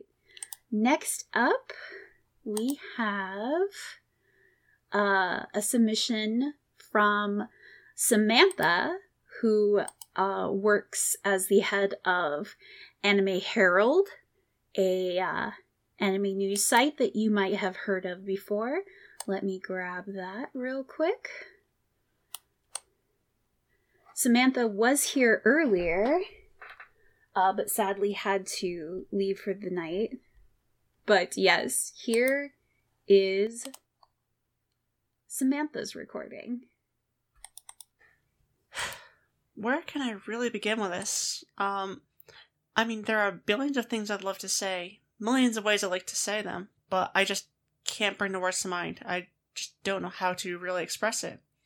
Because uh, Matsumoto sensei's work just resonates so deeply with me. Um, without his work, without Galaxy Express 39, I would never have discovered anime. I would never have found this vibrant, incredible community of misfits, of outcasts, of geeks who shared together in this incredible experience that we all thrive within today. And I mean, I don't say that lightly because uh, my uncle introduced me to Galaxy Express 39 when I was eight years old. I was visiting my grandmother at the time, and he knew that I liked shows like, say, Transformers, like Robotech, that had that sci fi vibe to it. And he invited me into his room to check out a new cartoon. It was. I mean, being eight years old, I gladly obliged. He pulled out a stack of VHS tapes and popped one in, and honestly, it was really bad looking. It was uh, um, the video was all warped. The the tracking was all off with uh, grainy lines running through it. The sound was starting to warble, but there was just something special about it that grabbed me. As a train whistle blared through the TV mounted speakers, and then you watch as it just moved forward. The wheels starting to turn, the camera shifting to that iconic series of train tracks that extend into absolute oblivion. I mean, and then you see the name come up. Ginga Tetsudo 39, uh, Galaxy Express 39. Like, I had no, no idea what I was getting into. I just thought I was watching a new cartoon with my uncle. And, I mean, no one in it spoke English. The subtitles were hastily made by someone with a video toaster, so they popped in and out at, at random. They were rife with misspellings and flashed by so fast I could only really make out little bits and pieces, but I really didn't need that. The words weren't what mattered. The characters said mountains just through what they were doing with their visual language, their their tone, Maetel's distinct sadness, Tetsuro's desperation to leave everything behind. It all spoke volumes beyond words. And honestly, with without that, I would never have gotten involved with anime, and I would never have found works like Star Blazers, like Gundam, that just kept pulling me in. And honestly, I, I, I really don't know how to say it, but I always wanted to thank uh, Matsumoto Sensei for his creating this amazing universe. This place that we had all discovered, whether it was through Star Blazers, through Captain Harlock, through Galaxy Express, through uh, Maetel Legend, through any other works of that nature. He really built up something incredibly special, and I really cannot thank him enough. Um, even now, as I think back, it's been a couple weeks, but there's still, I can't help but feel a distinct sadness right now because at this point we know that the that Matsumoto's work is is now done. And he has embarked on one final journey to the Sea of Stars. I want to cry right now, but I promise you I won't. um, all I can say is, I wish you well, good sir, on your final journey. I hope it's a peaceful one. I hope it's as glorious as you've ever imagined. Thank you for giving us all something to dream about. Let's see if I can.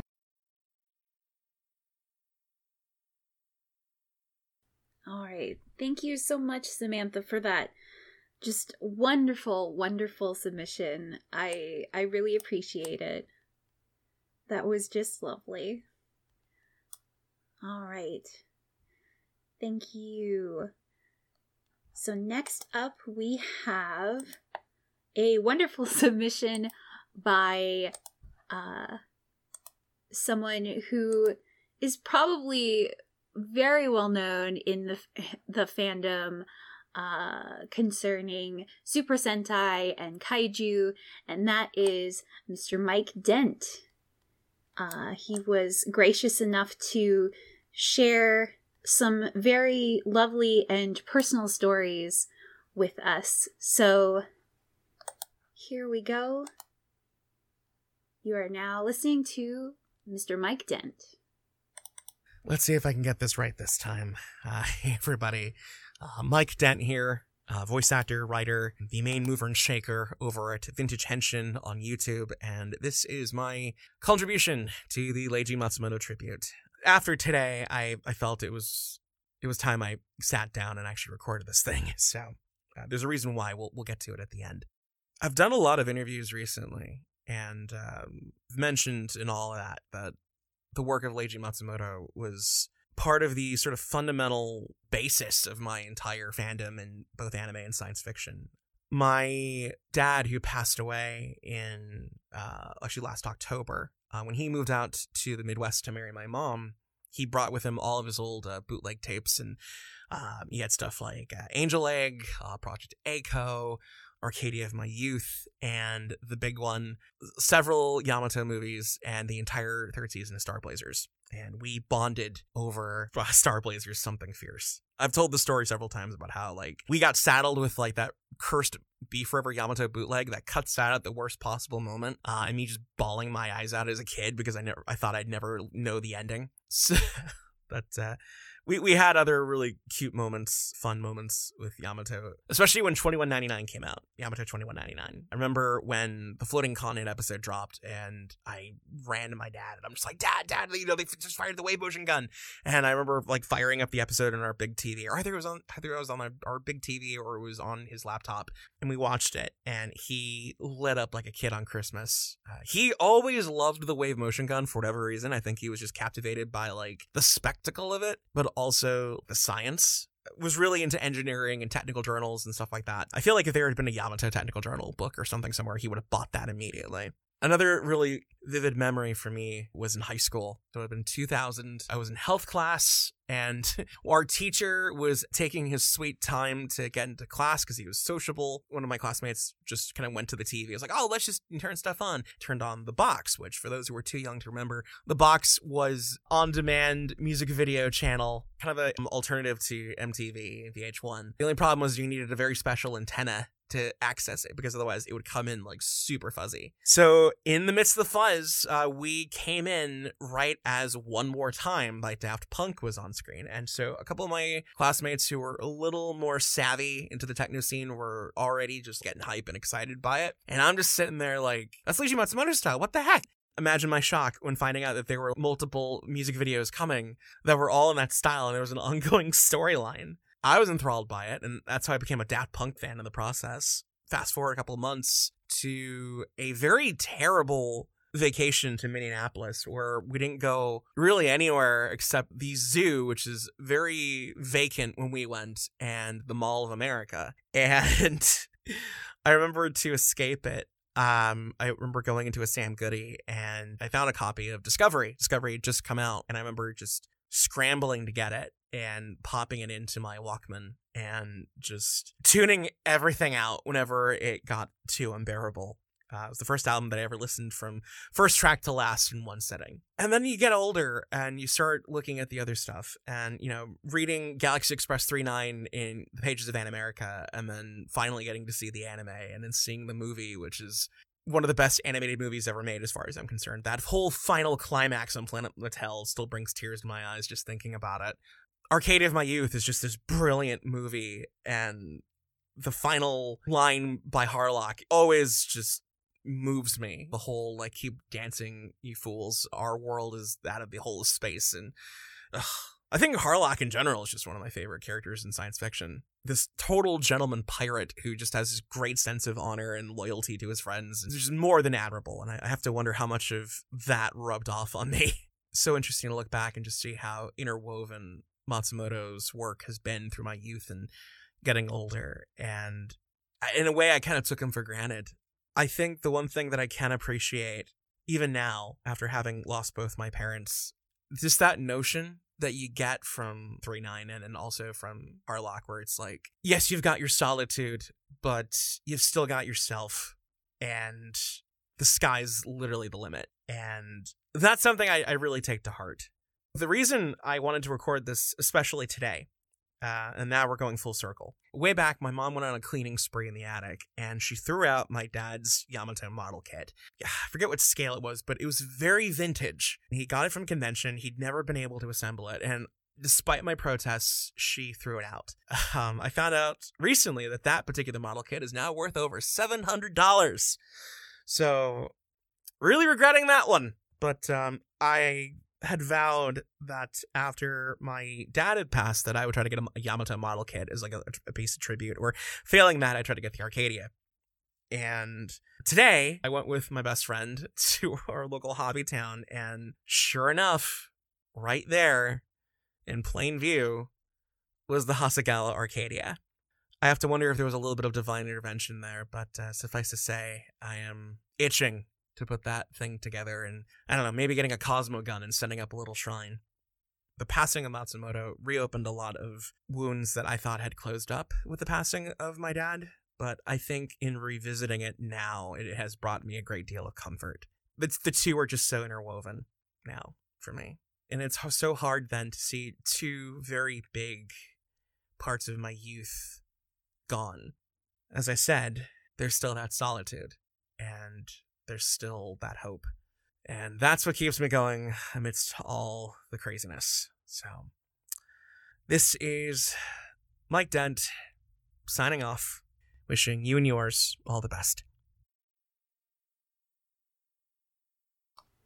Thank you so much, Mike, for the sharing that wonderful story about your father and uh, how much you both bonded over Leiji Matsumoto's works. That was so sweet and so touching. I really appreciated that. Uh, so we are almost near the end, folks. We have just a couple more uh, audio submissions. So, first of all, it wouldn't be a Leiji Matsumoto tribute without something from the Star Blazers fan site icon, Mr. Tim Eldred himself, who is integral to American Leiji Matsumoto uh, f- fandom. And he was kind enough to send a little something our way. So take it away, Tim. Hi, everyone. Tim Eldred here. I'm an animation director, the webmaster at OurStarblazers.com, and a comic book artist. I had the honor of drawing the American version of Captain Harlock in the early 90s and several Starblazers comics after that. Here's my comment on the passing of Leiji Matsumoto. As soon as I turned 10 years old, I started feeling like most TV cartoons weren't made for me. I was ready for stories that gave me some credit for having a memory and an attention span. When I was 15, I was hit square in the face by a show that did exactly that Star Blazers. It was love at first sight. This was the cartoon that made me want to make cartoons. A couple years later, I got to see the original version of that cartoon, which was named Space Battleship Yamato. Shortly afterward, I saw one called Captain Harlock, which looked a lot like it. I learned that this was no accident. Both were the product of an artist named Leiji Matsumoto, who somehow magically knew exactly what I was hungry for and put it on a TV screen. And I was certainly not the only one. There was a whole generation of kids like me in Japan who were outgrowing TV manga at around the same time. Many of them already knew who Leiji Matsumoto was thanks to his many popular manga titles, and when that magic made the jump into anime, it gave them all a reason to keep watching. Fortunately for the rest of the world, there were enough of them to turn anime itself into mainstream entertainment. The initial visual lure was Matsumoto's obsessive fascination with machinery, rooted in the cast off military equipment that populated his post war childhood. Using pencils and paper, he taught himself how to bend and shape it into futuristic sci fi mecha that felt warm and alive, like sculpture. Just looking at it made you want to draw it yourself and discover what made it work. But there was something else going on behind the visuals. That same warmth and life was infused in Matsumoto's writing, always driven by what makes us human strength, weakness, greed, kindness, despair, hope, and everything in between. His emotional fluency was what made it possible for him to thrive in every genre of manga he had to work in to survive as a struggling artist before he became the Leiji Matsumoto we all met in the 1980s. One of the reasons I started making comics and cartoons for a living was because Matsumoto and others like him had fueled me with creative energy.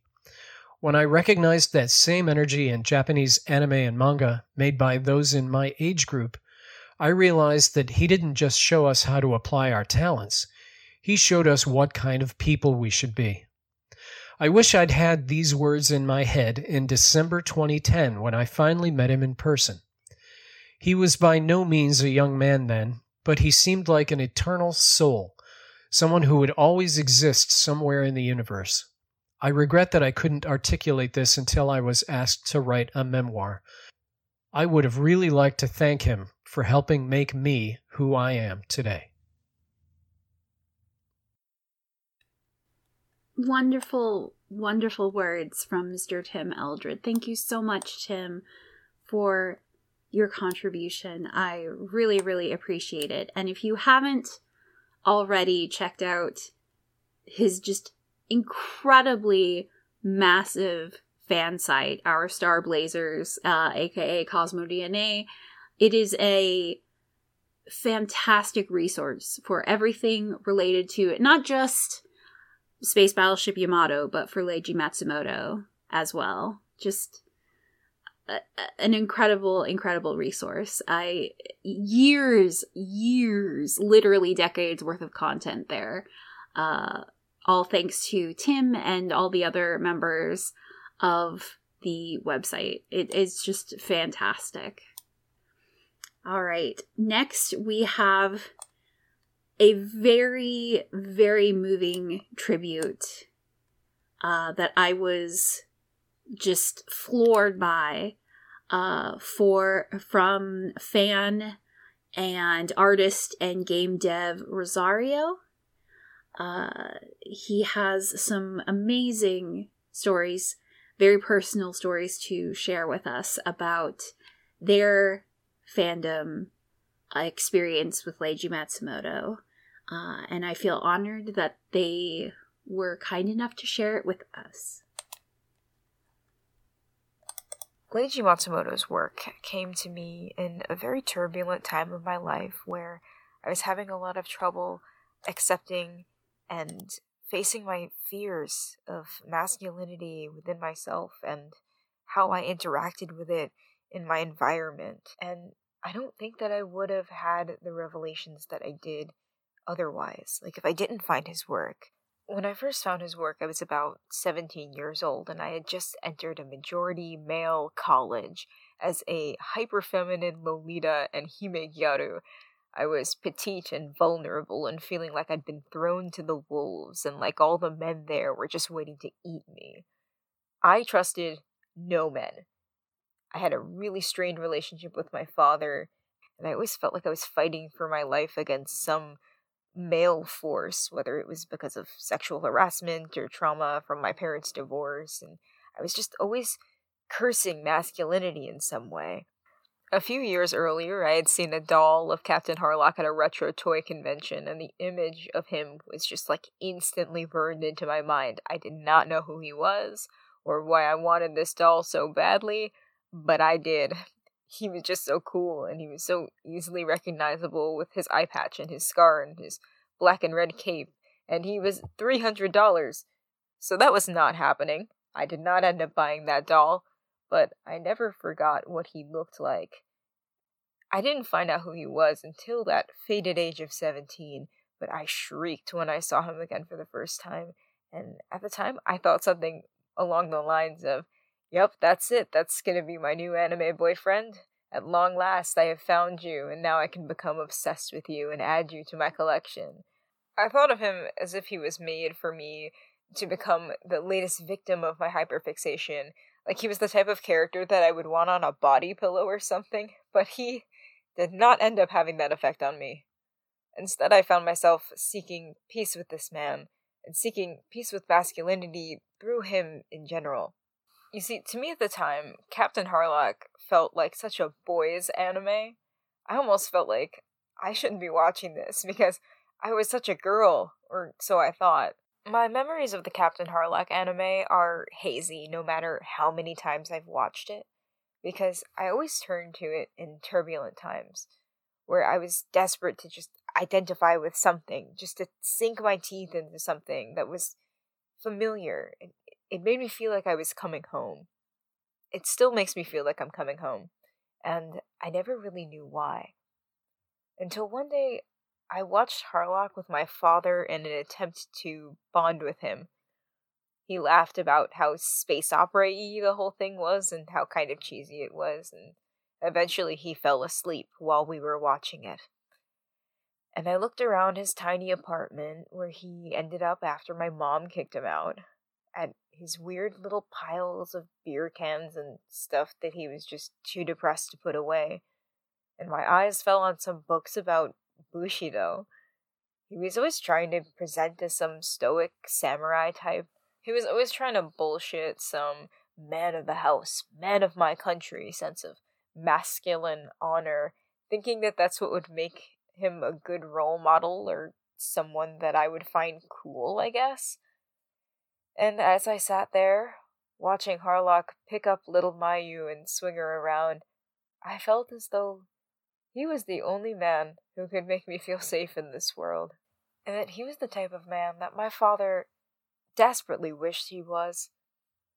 It was around that time when I stopped wearing dresses and I shaved my head into a mohawk and I started wearing boots and long black leather coats, and it was a really big change from frilly dresses. For the first time, I really didn't want to distance myself from masculinity as much as I could, because I had a figure in my life that didn't give me a feeling like I was backed into a wall fighting him off with a stick every time I interacted with him. I wore a leather wristband with a skull and crossbones on it a lot, and when people saw it, they just thought I was like really into pirates as a concept or something. But it was my way of carrying Harlock with me. My friends would joke about him being my husband or something. But I didn't really actually feel that way towards him. He was just my special little guy that made me feel really safe. And that's amazing, isn't it? Because a character like Harlock, who is so dedicated to securing the safety of others, could make some teenager, like 40, 50 something years after his conception, feel life changing amounts of safety. Leiji Matsumoto was not interested in making stories where the time you spend with it is simply just fun and fleeting. I mean, fun and fleeting stories have their place in entertainment, but Leiji Matsumoto was just not really making that.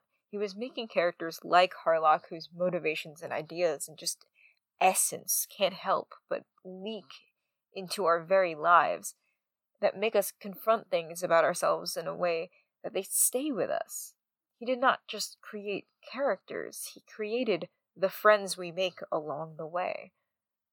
Like I said before, many of my memories of Captain Harlock are hazy, and no matter how many times I've sought it out for comfort, it feels like this big blurry ball in my mind, but one thing I'll never forget is the last episode of the anime when Harlock said that he wants the people of Earth to grow flowers, to make the world a more beautiful place. As I record this, I can see the sprouts of forget me nots I sowed out in my garden, and as they grow, I grow too. My shoulders grow wider, and my voice grows deeper, and my mustache grows in general, because I'm a few weeks on testosterone now and I am the very thing that I feared so much at seventeen, which is a man. And I don't think I would be where I am today if I had never come across Leiji Matsumoto's work. And for that I sincerely thank him.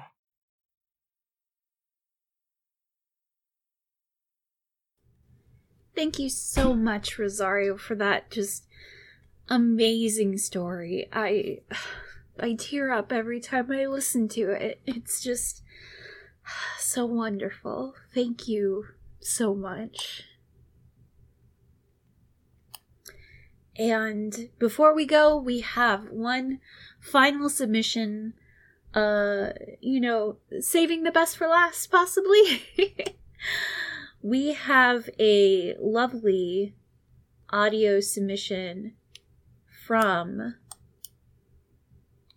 the writer, uh, one of the writers of the Leiji Matsumoto essays book himself, Mr. Darren John Ashmore, who was so kind to send a very moving and heartfelt recording specifically for this stream. Uh, and I thank him so much for this. It is truly wonderful, and I am so glad to get to share it with all of you. Here is Mr. John Darren John Ashmore. This is the voice of Radio Free Arcadia. I've been asked to give my thoughts about the life and death of Matsumoto Leiji, especially with regard as to what his work meant to me and what his generosity towards me as a, a scholar, a person, a student, what that meant as well. Difficult thing to do at this point. Perhaps the the grief of it is still too close. All I can tend to think about right now is this undifferentiated mass of ideas and thoughts which turn in and on themselves eternally. But you could say that might be a product of his work, the way he created his worlds.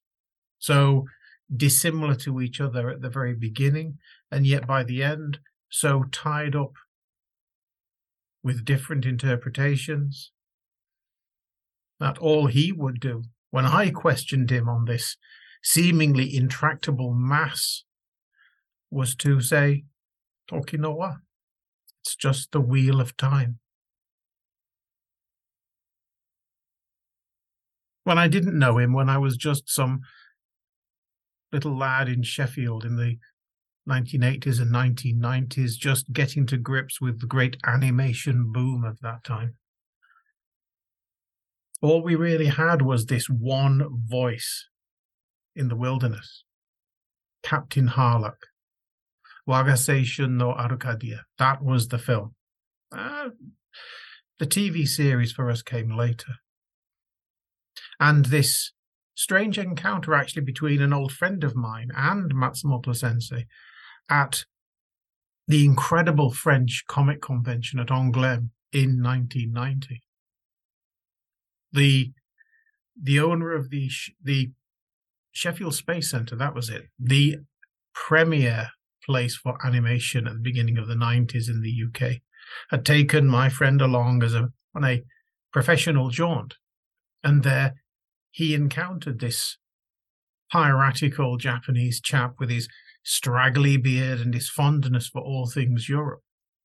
Came back with photographs and wonders, and this notion that we should have a look at this Harlock, or Albator, as the material he brought back told him as. Well, space pirates seemed a wonderful thing to track down, and we did. Watching it all in Japanese with no subtitles and not caring one damn. The music and the setting spoke for itself, and we all knew what was going on. We didn't need the words. Maybe along with other things, you know, like Robotech and the, the Ghibli movies. But this is one of those, I don't know, seminal moments that drew us all together, camped as it were around our little VHS campfire. I know that's a bit daft. But it's one of those things that stick. Whether it's the landing of the Death Shadow at the start of the film, the the resistance of Harlock and Emeraldas against the invading Illumidas, or that powerful ending, wrapped in seas of fire, wrapped in a level of independence and identity. Now, of course, it helped that I was a big fan of Rafael Sabatini, Captain Peter Blood, for those who are not familiar with Sabatini's writings. Because it was obvious, especially in later years when I did interviews with Matsumoto sensei, that he too was a fan of the, the independent, the rebel figure, which was the, the errant doctor cast into the Monmouth rebellions. And we all struggle, I think, with the fascination with the piratical image. On the one hand, the independent, and on the other, the seemingly murderous. It is this level of I won't say two facedness, is not two faced, a dual identity, a dual purpose, a dual sense of duty, which Matsumoto's character seemed to possess. Not just Harlock or Emeraldas, the obvious ones, not just Maetel with her inbuilt rebellion, but every one of them. Mirai Zaban, Natasha, Marie of the Silver Valley, all his works down through the years. Coming forward in time, so the, the first meeting, a, a random meeting, in fact, in 1996 when I was on my study tour. Just one gaijin face in a in a wealth of Japanese at a signing session, and, and I wanted to get a laserdisc signed. He was rather surprised. I mean, he knew about it, the the fact that it had been licensed years before, but that someone would come all the way up, uh, admittedly just from Kobe to Tokyo, to get a signature on a disc. I think it amused him. I think he was a bit disappointed when he found out I was English hoped perhaps that I was French. After all, it was the French and Italian markets that had, re- oh, my apologies, re energized his career in the 1980s and 90s, as those two countries had taken Matsumoto sensei's work to heart. But he was generous, generous with his time, generous with his ideas, generous with well, everything that he was. From that point onwards, it became more important to me than I would like to admit. Obsessed, maybe? That's a reasonable supposition. 2001 saw the first moves towards, on my part, the writing that we finished up in 2019 in the book that came out then. But between Matsumoto sensei and his friend Yokoyama Mitsuteru, with, with whom I had lunch from time to time, it was like being in a sea of dreams. I couldn't have imagined even 10 years previously that I would spend so much time with creators like Yokoyama Sensei, like Monkey Punch, like Chiba Tetsuya, and like Matsumoto Leiji. I mean, what was I doing there? I can't draw. Some people might argue I can't write. At least like some sort of drunk uncle, anyway. I have no idea how I managed to go from a, a scruffy northern town into a, well, well, the world that I am. And always at the back was this little nagging voice. Do what you can, do all you can. Be free and harm none. Anything you can imagine. Sounds like good old sophistry, but these are all words from Matsumoto to me at one point or another. What means most? That was a question that came up to discuss. You know, I don't know. Is it Galaxy Express? Everybody loves that. The railway into eternity. Is it Harlock? Like I said, the grief is still too near. I'm afraid this is not exactly what you wanted. It's not exactly what I hope to give you. It is just one man's rambling thoughts on a, a lifetime spent in the company of someone who knew himself what level his works had entered into the popular consciousness and yet never spent a great deal of time complaining about the facts that all he had contributed to modern animation had largely gone unregarded or unnoticed, except by those colleagues and disciples who took those ideas and made them central to their own careers. The last of the manga gods, perhaps he was. I know people have here talk about Tezuka, Yokoyama, and Matsumoto as being the three great figures.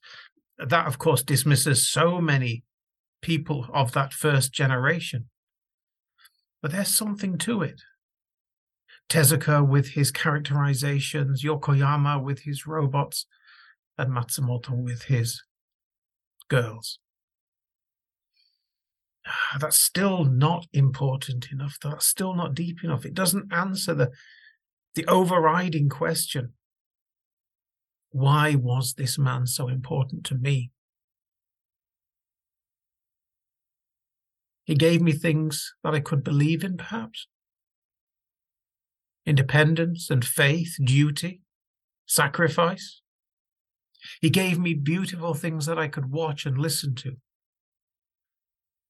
I go back to the way, in fact, that the the Arcadia film, helmed by the magnificent Rintaro, another one of Matsumoto's deepest confidence, played out in a Wagnerian fashion. Or maybe it's just the fact that at the root of every single one of his works, there is always this lumpy, bumpy, ever smiling, ever happy little chap who was Matsumoto sensei's own analog. Tetsuro, Tochiro, it doesn't matter. I don't think I've ever encountered a better self insert, nor a better analog for the audience. The ordinary person carried along with the great heroes of their own ages, looping around time and time and time again to play out stories endlessly. I've heard it said the story has come to an end. I can't believe that.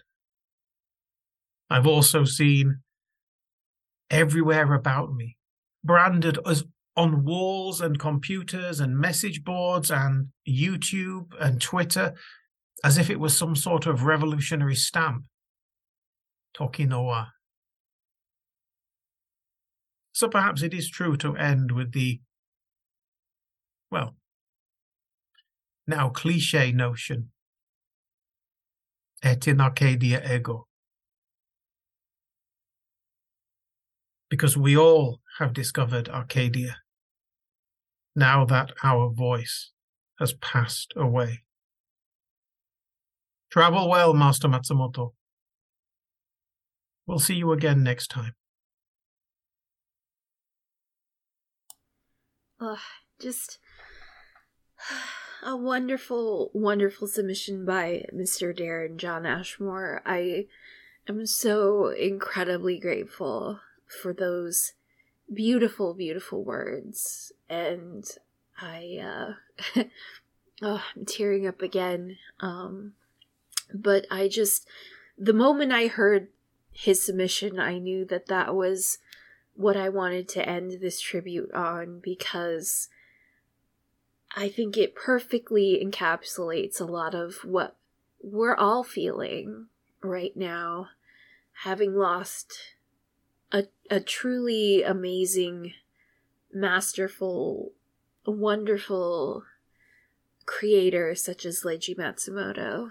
And I don't think I can ever personally find the right words for something like that. But I feel like in this stream, we have had so many different words from so many different people from all over the world, and in all of them, I think we see a little bit of ourselves in in each thing, and um, it it was just wonderful to hear all of these wonderful stories and uh, just anecdotes and feelings, and that was what I wanted to do with this uh, little memorial stream, this little tribute, I wanted to give a place for people to share those and and get them out and celebrate just what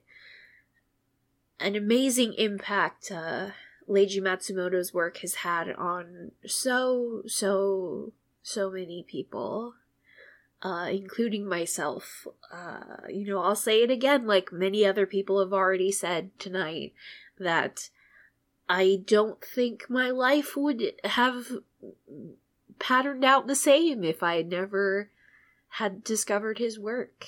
And uh, for that, I am eternally grateful.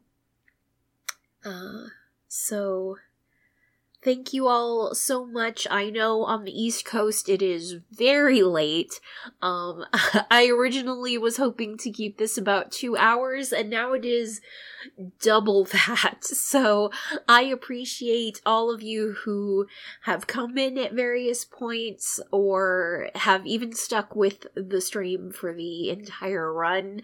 Um, you all are wonderful and I appreciate all the kind words. Like, I, this is the first time I've ever done a live podcast recording. This is the first time I've ever done any sort of uh, tribute or memorial thing. So this is all very new to me and I still feel like, you know, what I've contributed is not nearly as grand and amazing as some of these stories and recordings that I've received, uh, but I hope that I could help, uh, you know, put together something special for, uh, for someone so important to so many of us. I'm so sorry. I'm a I'm just a mess right now. Um, but uh, I for- I forgot to mention this at the beginning of the stream, but I did uh, create a special emote in honor of Leiji Matsumoto in my thing. Uh, it is the iconic uh, Harlock flag, and I did make it um, available to use channel points. I put it as low as humanly possible. Twitch wouldn't let me make it one point. I had to make it more than that. So, um, I encourage you all, if you've stayed this whole time before we end, to uh, f- fly some uh, Harlock flag emotes in honor of our master uh, Mr. Leiji Matsumoto sensei, and I'm sure somewhere in the cosmos, in the vast sea of stars, that um, hopefully our feelings have gotten through to him tonight because I feel like there is just so much love and uh, brotherhood and togetherness here uh, with all of us. Uh, I I'm just so moved by all the beautiful and wonderful and kind words shared here tonight. Uh, so, thank you all so very much for coming and uh, for hanging out in chat with us, for talking. Even if you didn't talk, if you just like sort of hung out and lurked and listened, I still appreciate uh, everyone uh, who has you know, stayed to celebrate in your own way the life of this uh, amazing, amazing man. So, uh, thank you all so, so much.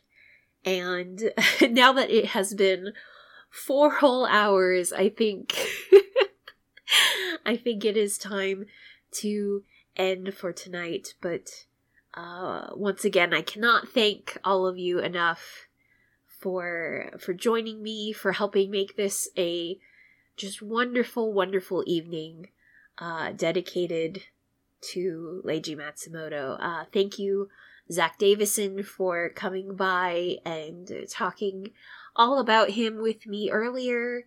Uh, again, thank you to all the contributors. All all your submissions were just wonderful and beautiful. Um, so yeah, uh, I'm I'm just a rambling mess right now. I am, whew, I'm so so tear stained and waterlogged, but uh, I think it was worth it. But uh, yes, thank you once again. And for those of you who uh, missed any part of this or couldn't be here for the whole thing, I will be taking the audio from this uh, broadcast and I will be putting it up online later, uh, probably sometime later this week if I'm able to um, to get that as this month's podcast episode for my podcast, the Anime Nostalgia Podcast. Um, if you're new here and you'd never heard of it before, um, it, it's available pretty much anywhere you get your podcasts. Um, but my blog is Anime Nostalgia at uh, animenostalgia.blogspot.com as well, if you want to look that up. But uh, yes, thank you once again, and uh, I hope you all have a wonderful evening and take care. We will see you again in the Sea of Stars.